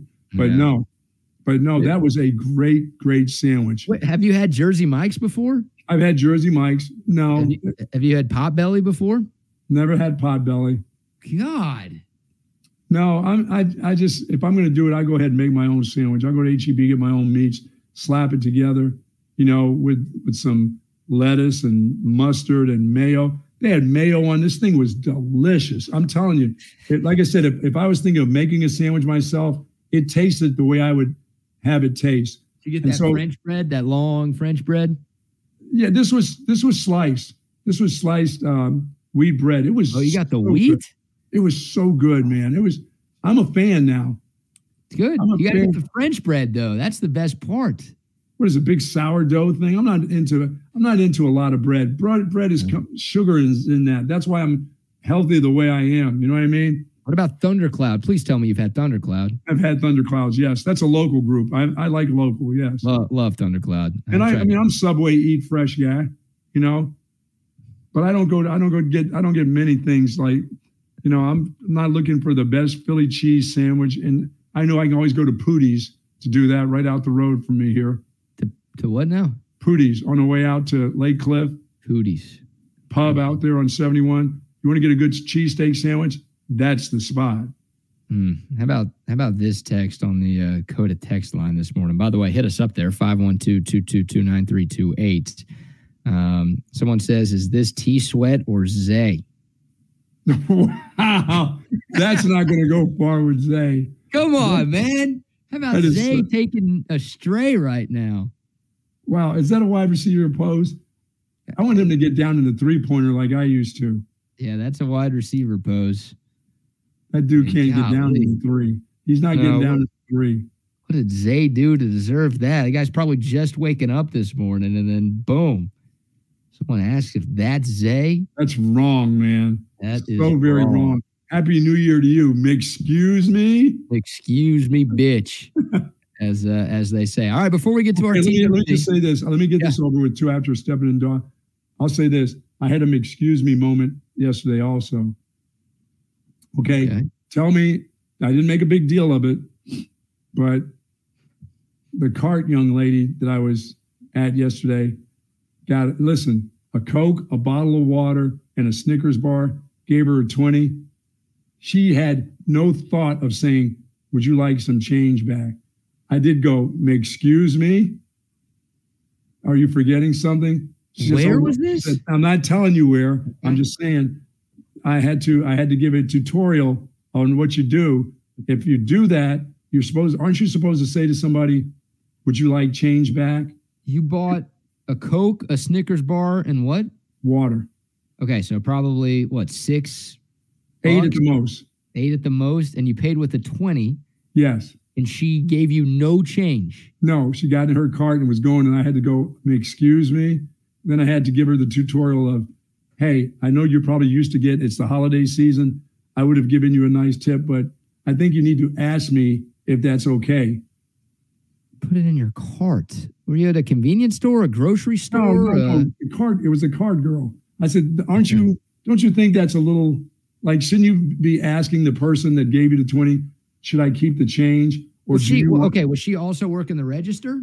No, no, no. It was just a cart. Why did you, know- pay her instead of the No, no, no. I was, I was on the course. So it was the card girl that came by. cart girl? Yes. Got it. Okay, when you said cart, I was thinking cart- shopping cart at a. No, okay, cart- my bad. No, cart person. You know what I mean? Got it. Isn't there isn't there some deal where these young women or guys or whoever on that should say to you, I know like- guys. huh? I know guys. They're card girls. That's a job that only women can have. Card person? Yes. No, they're card girls, cart women, cart ladies. I like to call them card girls. I just call them There are cart certain person. jobs that that men have. There's certain jobs that women have. We got to give them those jobs. I want that job now. You're trying to take jobs away from women? No. You're literally trying to take money. This woman's probably like a high school or college student trying to pay for her education. See, now I'm in the wrong. Okay.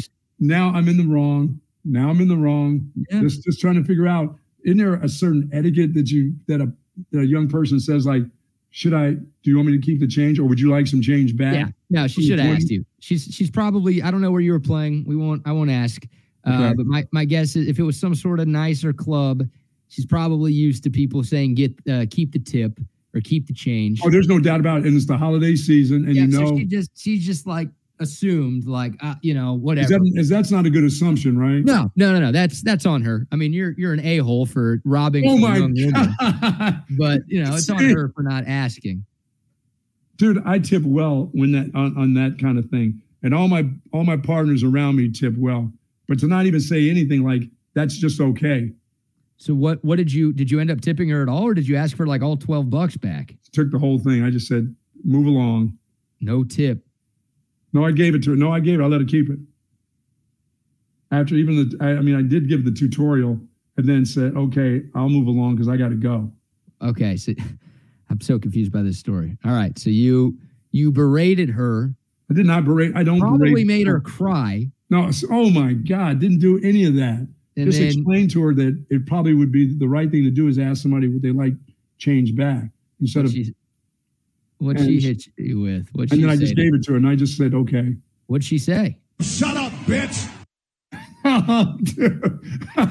you are so wrong. Did she hit you with that? No, no, no. And and you're right. That person's probably used to getting, you know, you know, I know some of my guys would give a twenty dollar tip or thirty. I mean, but at least ask. I, I just thought it was that it just came off a little different to me, you know? Yeah, yeah. She should have asked. She should have asked. Didn't make Uh, her cry. Yeah. All right. So after you told her what to do, what did she say? Did she actually say anything? She's like, She said- sorry. She said, like, you know what? smells like dog shit over here. Why am I having to put up with that smell? That's probably why she just didn't want to stay around you any longer. Oh my It God. smells like crap over here. I'm taking the money and running like Steve. Miller. That is so mean. God bless it. Bucky's put up with that. what do you call them? Female servants, those cart girls? No, that's the guys that on the planes, male servants. Male servants, yeah, or man servants. Man servant. What are they? Flight attendants, right? They're truly just flight attendants. I think that's what they are. We can't call them stewards and stewardesses anymore, right? It's got to be flight attendants. You could. I could. You could. I'd probably get canceled for that. Oh, 2023 is almost over. Go ahead Oh, and give it a shot. I'm sure it's going to be better in 2024. Go ahead, give it a shot. yeah, I'm sure society is Oh, I, I tried to go turn with itself around. I tried to go with cart person, and you give me no. It's a card girl. That's all. It's Yeah. not a card dude. It's not a card person. See, I, I treat my card girls with respect. All right? oh I don't tell them how to do their job. I give them tips. Oh my Not that way, you sickos out there. I tip well, and I'm always super nice to them. And you don't want to see a cart dude. And I don't want to see a cart dude. No. No, I'm, gonna- I'm going to think that's like the groundskeeper or the marshal or something. dude, they can do a job just as well. Well, yeah, ladies can be marshals. That's fine. But, you know, guys can't be cart girls. They're called cart girls. No, that's a cart person. If you identify as a cart girl, as a guy, then that's fine.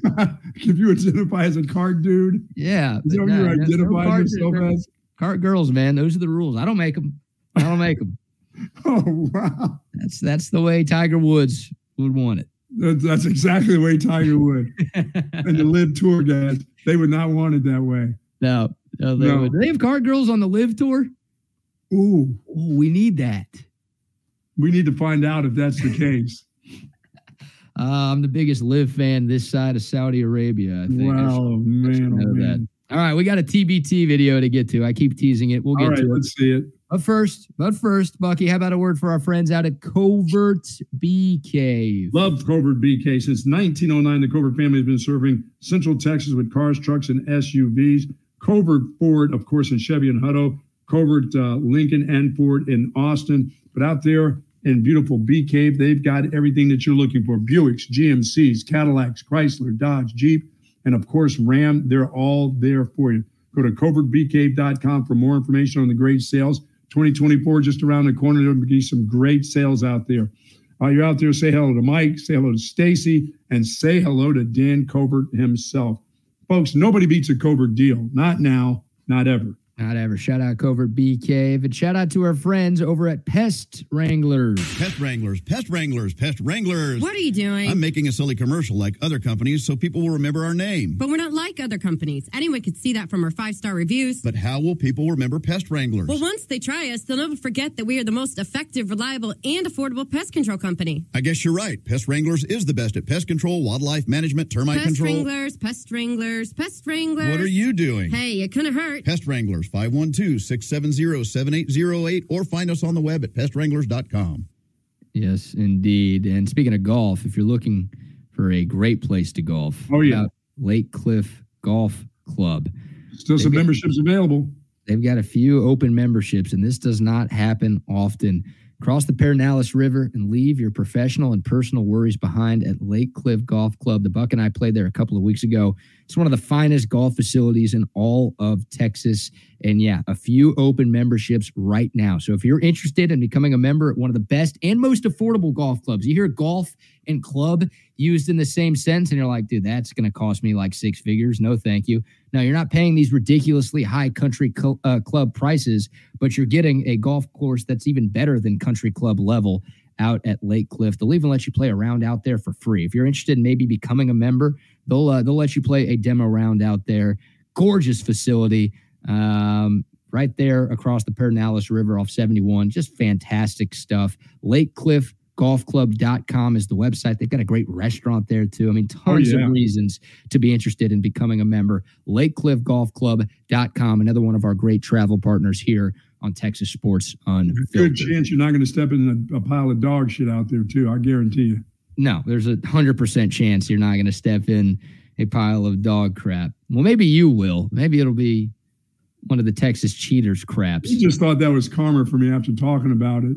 Oh, it's so fun. If it would have happened to you like a month after what you said yesterday, then I would have been like, ah, whatever. But the Just a matter happened of hours later. the same day you were like telling people to not pick up after their dogs. I wasn't telling them not to pick up after. I said, hey, I don't have to. My dogs do it in their in my own yard. I've got to pick that up shovel it up or whatever. Yeah. And you know what? All I would have needed yesterday is to go out there, shovel it up, and do the old shovel throw, and it hits me in the head again or hits me in the face and sticks on like a face mask. That's all I would have needed yesterday because that's just the way it was going for me yesterday after stepping in that. Oh. It engulfed my shoe. It engulfed the side of the shoe. you know? Uh, you can't get a new face. You can get a new pair of shoes if you get crap on them, but if you get crap on your face, you're stuck with that face. You know, by the way, I am getting a pair of new shoes. I did not bring those back with me. Hmm. Okay. Um, there's no way that I was washing those, rinsing them off, hosing them down. Somebody saying, what a waste of money that was. I, I had them for over a year. Wasn't Mm-hmm. waste. I got my use out of them. I'm paying you too much then if you can go get a new pair of shoes every time you get crap in them.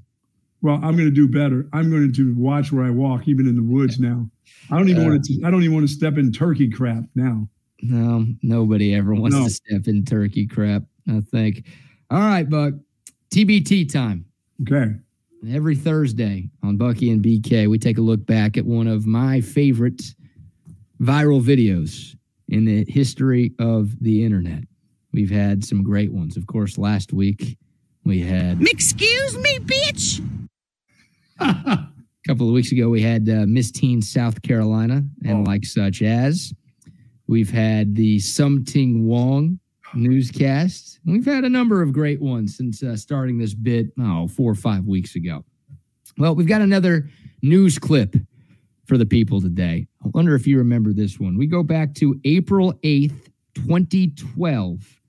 This aired on the NBC affiliate in Oklahoma City.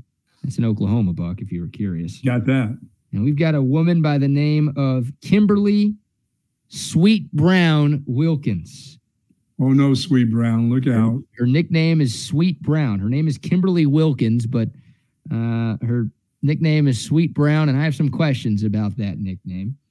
But she was interviewed by a local television station in OKC after having escaped a fire in an apartment complex. And this whole thing's funny, but of course, she gave us uh, a very commonly used phrase that was huge about a decade ago, but still gets used even to this day. One resident describes her horrifying experience when she first realized the complex was on fire. Well, I woke up to go get me a cold pop, and then I thought somebody was barbecuing. I said, Oh Lord Jesus, it's a fire. Then I ran out. I didn't grab no shoes or nothing, Jesus. I ran for my life. And then the smoke got me. I got bronchitis. Ain't nobody got time for that. According to the apartment manager, the fire started in a woman's home who is wheelchair bound. She was treated for smoke inhalation at a local hospital. There were no other reports of injuries. The Red Cross is helping those families displaced by the fire. So she, got her ass out of there now. the classic line, ain't nobody got time for that. I no shoes, no nothing. I'm out of here. Oh, sweet Jesus. So that Man. that became a uh, we'll play some of this, not all of this, but the ain't nobody got time for that and that whole snippet from Sweet Brown got remixed a billion different times on the internet and here's one of them. One resident describes her horrifying experience when she first realized the complex was on fire. I got bronchitis. Ain't nobody got time for that. Ain't nobody got time for that. Ain't nobody got time for that. Ain't nobody got time. Ain't nobody got time. Ain't nobody got time for that. Ain't nobody got time for that. Ain't nobody got time for that. Ain't nobody got time. Ain't nobody got time. Ain't nobody got time for that. Ain't nobody got time for that. Ain't nobody got time for that. Ain't nobody got time. Ain't nobody got time. Ain't nobody got time for that. Well, I woke up to go get me a cold pop. Then somebody was barbecuing, barbecuing, barbecuing. I said, Oh Lord Jesus, it's a fire. Then I ran out. I didn't grab no shoes or nothing, Jesus. I'm ran for my life. Ain't nobody got time for that. Ain't nobody got time for that. Ain't nobody got time. Ain't nobody got Oh my goodness. Sweet Jesus. The internet just had a field day with that video Oh for like my the goodness. next two years after that happened. She says she grabbed an Olipop on her way out. She was looking I for a think- nice cold Olipop. I think a cold pop is what she said. Oh man, She should have had an Olipop. That would have helped. No kidding, because she ain't got no time for that. No, yeah, she was got gone. bronchitis from escaping the fire. Wow. So how do you think uh, she got the nickname Sweet Brown? Any idea? No, I'm not going to guess on that one. Mm. I'm not going to offend that lady. She's just trying to run for her life with no shoes on. She got Yeah. bronchitis from it. She just escaped a fire on that deal, but couldn't grab her shoes. She grabbed the cold pop. Like that, that was her priority in that moment, not grabbing like, you know, valuable items. She just grabbed the soda from the fridge and booked it out of there. Just getting my ass out of here. trying to think, like if there was a fire in my apartment complex, I'll ask you this: There's a fire in your house. I know they tell you to not grab anything, like just just get, but everyone grabs something, right? Like Oh, like when, it, like, hey, like if the plane's getting ready to crash, just get your head down. I'm like, hey, give me your wallet. Hey, give me that wallet. Give me that wallet. Give me that. I'm surviving this. I'm surviving this bad boy. I need those. I need that cash. I'm good. I'm good those to are go. those are two incredibly different things. Okay. If a, Fire. plane, if a hold on, if a plane crashes, you're gonna rob people. No, I'm just gonna ask him. Hey, going down, yeah, give me that. Give me that. Give me that. you're gonna die. What's the I'm point of robbing people? You know, the I'm last not. thing you do on this earth is gonna be like stealing money that you can't spend. I'm going to ask for their Rolexes. For what? I'm surviving. Well, why don't you? Why do you have to ask them? If everyone else dies, just take them when they're dead. Oh, see, I you don't have to ask. They're all going to be dead. What's the point of that? I'm not taking them off of dead people. No, You'll, you'll ask them right before they die. Still alive and well. Oh my God, that that makes no sense. What am I taking out of my house first? Because I got to take something. Yeah. Okay. Your place is on fire. Let's say like you've got to get out, but you've got a few seconds. It's not like in your room to where no, you've got like you can't pack a suitcase or anything, but you can grab some stuff in your hands and leave. What are you grabbing? Stuff in my desk drawer, tax information, stuff like that, all those kind of things. Not the Jeter figurine. Oh, Gene gets out by himself. You don't have to grab him. He's gone. He's smelling smoke way before it happens. That dude is already gone. I don't have to do anything with him. He escapes the little figurine in your cabinet, just leaves on his own. Where's Jeter? Oh, he's not Yes. even in there. There he is. He's out. He's been out. Oh, he came out. He's came out for bowl season. Hmm. That's a man right there. No, it's an action figure. Just making sure you are aware that that is a, an action figure, not a human being who cannot escape a fire on its own. Yeah, I think I take my computer. Really? Important to take the computer, yeah, Okay. and, and some and some files. Yeah. And that- that's about it. I don't need anything. I got I got a a thing of rings, championship rings and stuff like that. Hmm. No, I no, I'm not looking to take those. You've already lost like three of those. You I clearly know. don't Yeah, but it's losing seven, eight more. Just lose. Don't worry about them. Yeah. Not doing that. Um, I'm going to tell the fire I'll to make, I'll wait. make sure I got my wife out. Oh, yeah, that's smart. I'm gonna make sure she's all right. You're out. Good. Yeah. Everything else can burn up. We, we can start it over. But there's some files you want to do. There's some papers you want to try to keep with you. I'm um You know where you, you keep your files at. You want to pack those under your arms as you're jumping out of the windows and things like that. yeah, I don't know. I would tell the fire to wait because I've got to dismount all of my AV consultations TV. Oh yeah, you got to go up there with the unscrew it and everything else, or you Hold just fire. Give me a few minutes here. you're just gonna yank that stuff right off the wall. I gotta I gotta unscrew this and I gotta take the wires out and I gotta grab these TVs here. So And I've got to get Zach out of the house. You know, I got to get the dog out, the little dog. oh Yeah, Zach can't burn up. I can't let the dog burn up. the dog will get out on his own, right? If the action figure can get out on its own, No, the dog. No, no, that dog. You're right. That dog. he's needs gonna lay up on the couch and and squeal and stuff. start barking at the fire the whole time. No, I get him out. I get Zach Yeah, out. that's smart. Now you get the dog out. You get the the living beings out first, right? Yeah, make my sure your wife wife is okay. Yeah, Make sure yeah. the dog is okay. Uh, for me, yeah, I'm pack. I'm like grabbing my laptops and some files, probably. Ooh, like, shit. What about my firearms and things like that? Some of that stuff's going to start going off all over the place. Oh. I don't want to be around. no, you got to run. Huh? You got to run and run. Oh yeah. I don't just hang around the house either when I go. I got to move. I got to move over a couple neighborhoods. Robbie says, make sure you grab your Coke Fest tickets. What? Oh, I don't ever have to worry about those. Those are never gonna. I don't have to worry about getting those or the Mhm. refunds to those. Yes, my Coke Fest tickets. I don't have to worry about those. It never happened. If it never happened, you never really had them. Hmm. You know? Yep, that's how it works. Yeah, computers, files, whatever I need to not have to start Texas Sports Unfiltered over completely. What about that silly chair that you sit in? Nah, the chair can stay. I'll, I'll upgrade with the relax the back guy. Yeah, you'll start doing the you'll start doing files that you need. You, you know, the computer. You got to have that. Yeah, yeah, that's the important stuff right there. Everything People else- and files. Yes. Yeah, I got no people. I'm shoot. I'm I'm shoving down the other people in my apartment complex. Oh yeah. You're not having that, right? It's like a bear, you know. If I'm with you and a bear's chasing after us, I don't need to be faster than the bear. I just need to be faster than That's you. absolutely right. And I'll be faster than you after I shove you down while we're running next to each other. Yeah. See, I'm going to save my wife, but if the bear is coming, my wife's leaving me. She's going shoom right on by me. Oh, she's With faster than you back. for sure. Oh, with my bad back? Are you kidding me? Yeah. I don't have You to worry no about shot. saving her. She's already saved herself.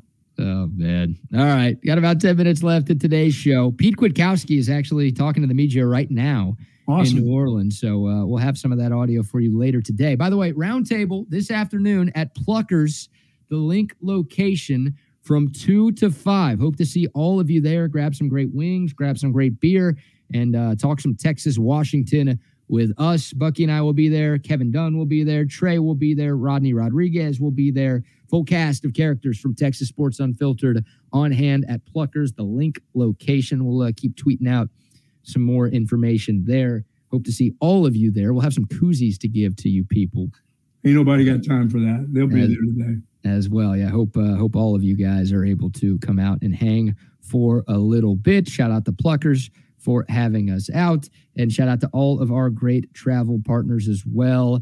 Cover Uh, three. Love those folks. Yep, the great folks at Cover Three. Also, Hoops ATX. If you're looking for a basketball hoop in your driveway, or you're looking for a basketball hoop for your basketball court that maybe you're building in the backyard, Hoops ATX. They've been around for nearly two decades. Our guy Mike Gonzalez can help you out. HoopsATX.com. Shout out to More Clean as well. Want to give them some love. Uh, Texas's Central Texas's premier street sweeping, construction sweeping, and erosion control company. They got you from Waco all the way down to San Antonio. If you've got a house or a job site that needs cleaning, right? Pressure washing, street sweeping, whatever, these guys are the best in the business. Go to their website, morecleantexas.com. That's more with two O's, cleantexas.com. They're also huge in the community. They support tons of area high school teams. Shout out to our great friends at More Clean. Also, uh, Jose Moore, the owner of the company, Buck, high school football teammate of Rodney. Nice. Back in the day At Lockhart High School. Back in the day. Back in the day. Yep. So uh, shout We've out to got a realtor there. I love when we have these realtors because it's getting towards that time, y'all. Oh, yeah. Oh, yeah. Getting towards Humble that time in the new year. The spring's coming. That's the time that the housing market will start to move again. Absolutely. Yep. Brian Hummel, Hummel Realtor. Give him a Yeah, call. man. 512 619 1347 or check him out online at hummelrealtor.com. Uh, speaking of experience, this guy's got a ton of it, more than two decades in the Austin area. Brian knows the market better than anybody else, and he is an invaluable resource for buying, selling, and investing. Whatever you need an agent for, uh, Brian Hummel will take care of you. He's an expert, but also someone you can trust every step of the way. Brian Hummel with Realty One, the one you need. There you let's go. Hear, let's hear more from Steve Sarkisian. So PK's talking now. We'll have that for you later today. But uh, Sark spoke yesterday in New Orleans. Of course, the Longhorns arrived in the Big Easy yesterday. There was that big send off down on campus, and it looked like a tremendous, tremendous turnout on the 40 acres from that. What about the environment, Buck? Sugar Bowl, college football playoff, win and you're in the national championship game. It should be a pro Texas crowd, but still a neutral site game. Full house at an NFL stadium. Sark was asked how he expects his team to handle the environment come Monday. And I think one thing that's helped us this year, we, we've played in some pretty tough environments, right? We've, we've had to go on the road, and um, you know, naturally, you know, playing in Tuscaloosa was helpful for us. Um, playing in the Big 12 championship game uh, in Arlington was good for us, um, and to not be too enamored with the outside and what was going on outside, but stay focused on us. We have a simple adage: be enamored with us, um, and we try to keep our focus internal, um, and so that when the games come it's about what we've prepared to go do and not what might be going on around us. And Um, a, a, lot of times when you get into these settings, um, the world around you is pretty chaotic, right? We, we talk about all the time as a team, like what's going on around us is very chaotic. We want to make sure that we're a steady sea and that we're focused on what we need to do. We're very calm when the moment comes. Um, regardless of the circumstances, because adversity is going to strike. It's going to strike in this ball game, and but us us keeping our our composure, us keeping our poise, is going to be critical to our success. You know, this team as I said, when they lost their quarterback, that showed me an awful lot of composure. The way the other players around, you know, the backup quarterback played. I mean, he himself was okay. That's all I'm going to say. He was okay. He wasn't great, but the people that were around him played really well. They played together as a team you know, there was no separation away from, well, is this the guy or what are we going to do? We've lost our our fearless leader. No, that team went right ahead and won two football games. They kept their composure. They've been in situations where, you know, other Texas teams would have lost. They just would have lost the games. I mean, and there would have been any no doubt about it. There'd have been no doubt about it in the fans' mind that they were going to lose certain games, and they didn't do it. They found ways to win games. So they this has been a pretty composed team with with all the stuff that has happened around them. I don't think crowds bother them. I think they I think they cherish big crowds like that in big games like this, which is a good thing to, to know. Yeah, I mean they're five and zero oh in true road games this year. Now mm-hmm. their one loss was a game at a neutral site, but they did win a neutral site game, obviously in the Big Twelve championship. And um, yeah, look, I think the crowd distribution at the Superdome will closer resemble what we saw in Arlington versus what we saw at the sure. Cotton Bowl, right? Texas OU is 50 50. Like that's as dead even of a split as right. you could possibly get. Big 12 championship, 70, 75% Texas fans. I don't know if the Sugar Bowl would be that heavy Texas, but it'll be at least 65%. I would I agree, close to 70%, yes. It's just so much easier. Look, the Longhorns have a bigger fan base. Uh, and it's obviously closer. I mean, if the game was being played in Northern California, I would say, all right, maybe Washington will have more fans here, but uh, because it's being played a state away from Texas versus like 50 states, uh, that's too many states, versus a ton of states away from Washington. Uh, look, had reason to believe there will be more Longhorn fans, but you're right. Like this team, I mean, I just think of what they did in week two. Like that environment, that's as crazy of an environment as you could find in college football. And nobody beats that team in that place, especially by 10. But in general, like what Nick Saban was 52 and 1 in his last like 53 home games at Bryant Denny before Texas went in there and beat them in September. Like that's a hostile environment. So I know it's coach speak to say, oh, we just focus on ourselves and we play our game and we ignore all of that noise. Well, Texas has actually walked the walk this year. That's not just lip service from Sark. They've done that in yeah. the biggest game of the season in a hostile road environment. And I think back, of course, the whole game there, Buck, was nuts. But when Alabama took that lead late in the third quarter, that place was freaking rocking, man. And you're right. A lot of Texas teams in the past would have crumbled they would have succumbed to that sure. noise and the pressure of the moment, and they would have lost that game. Most teams who play in that house lose that type of game in that situation. But Texas bounced back and dominated that fourth quarter. The environment, I ain't worried about that on Monday. No. There are things I am worried about in this game, but the environment being too no. big for this team, no, sir. I think the bigger the better for this group. I mean, I mean to be in the Superdome. I mean that's you don't get any better for for this Texas team. And I think they thrive off of that kind of environment. They really, really do especially when they're going to have a crowd of 70% of, of their folks, you know, relatives from around the state. Some of them have relatives in New Orleans. This is this is a big this is a big deal for them. So they're not that's not the fear factor I worry. I mean, the other there's other things to worry about, but it ain't the crowd. Right. Right. exactly. I mean, and I don't think it's the moment either. Of if you win, you're playing for a national championship. I don't think I don't think that's a part of it either. It's just there's some there's some intricacies to this game that may get them, but I don't think the crowd is going to be one of them, or no. the fear of being in a big crowd, or that kind of situation. This, I, I, I, don't, I don't, I don't want to say this is the closest thing to a home game you're going to get because you know Texas could be playing in Houston. Yes. Next week. Now, look, if it's Michigan or Alabama, they they travel incredibly well, and those schools have fans everywhere.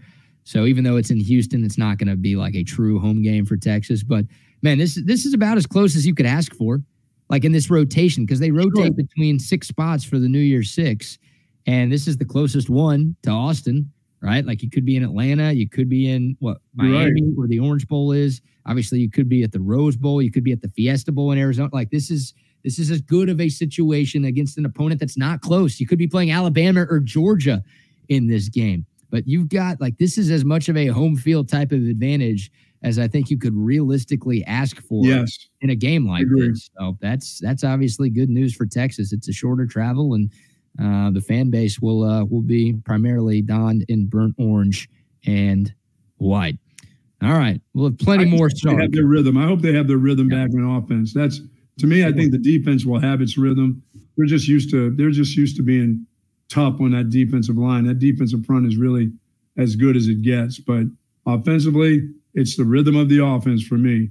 How are they going to be? Do they still understand? They still have to run the football. These runners understand that they have to play as well as they played at the end of the season. Yeah. Start all over again, and you don't get three or four games to settle in now. It's This back is it. guns again. Yeah, you don't get three or four minutes No. to settle in. You better be ready to roll from the opening kick. The only game Texas lost this year, they got punched in the mouth early, Yep. and they uh, they came back obviously against Oklahoma. They took a late lead, but uh, now you hope this team is ready to go from the opening kick on Monday night. These guys are always ready to go at ten o'clock. Yes, they It's are. Rodney. It's Wags. It's Chaos Theory. Boys, good morning. Hey, good morning, guys. Wags, I mean, Ron, did you hear what happened to me after my stepping in crap? Did you hear what I did yesterday in the golf course? And I saw that. I was waiting for you to say that you took them off and put them in a locker like I did. Um, but uh, yeah, yeah, man. That that- so so how'd you get? So was that in the fairway? I missed that part. BK said no way it was in the fairway. You know, people walk their dogs at the golf courses, you know, around the when there's Yeah. nobody out there. Of course, they got all that space for let the dog off the leash and let him roam around. Well, dude, I was semi in the woods, and I think that's where it happened about the third hole. And I didn't even notice. I was when I was sitting in the golf carts, the guy next to me goes, "The hell is that smell? It smells like shit." And I'm like, I look down at my shoe. I'm going, "Oh, it is shit. I've stepped in it." And so I broke a stick off and I tried to dig it out of the of the golf shoes. And then he said, just dip it in the water over there. And so I I dipped the damn shoe in there. I forgot the the tops that I had on it.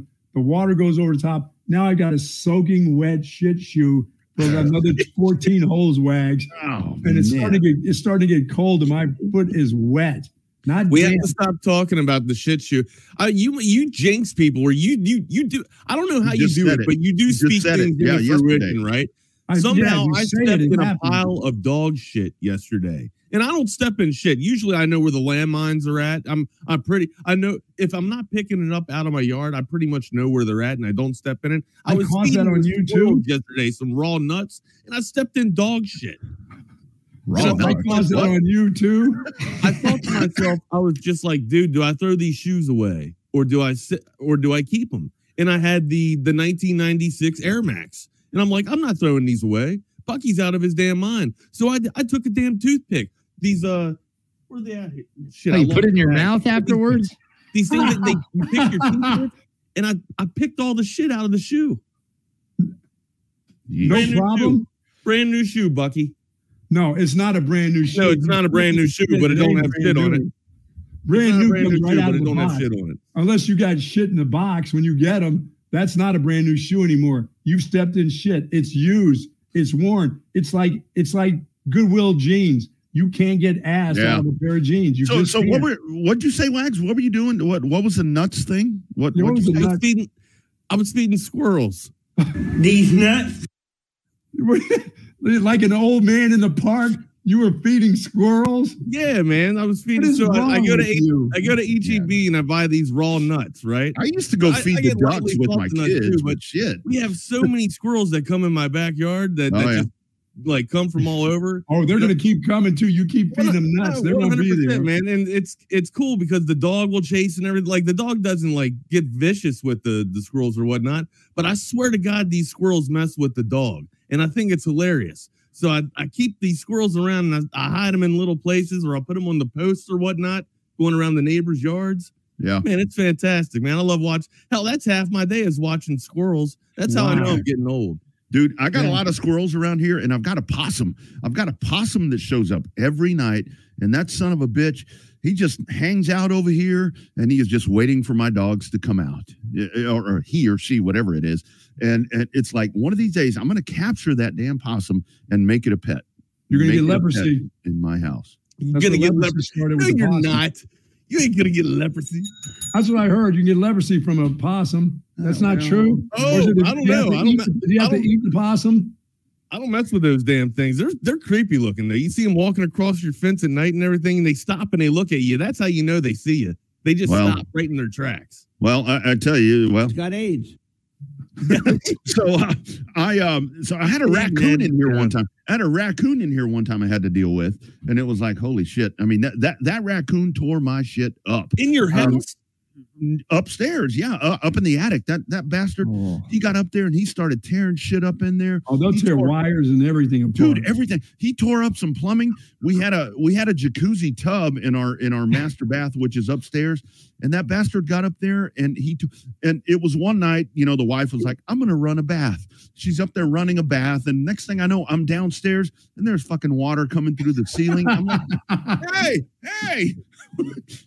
She's and, up there thinking about God. Rocky Raccoon.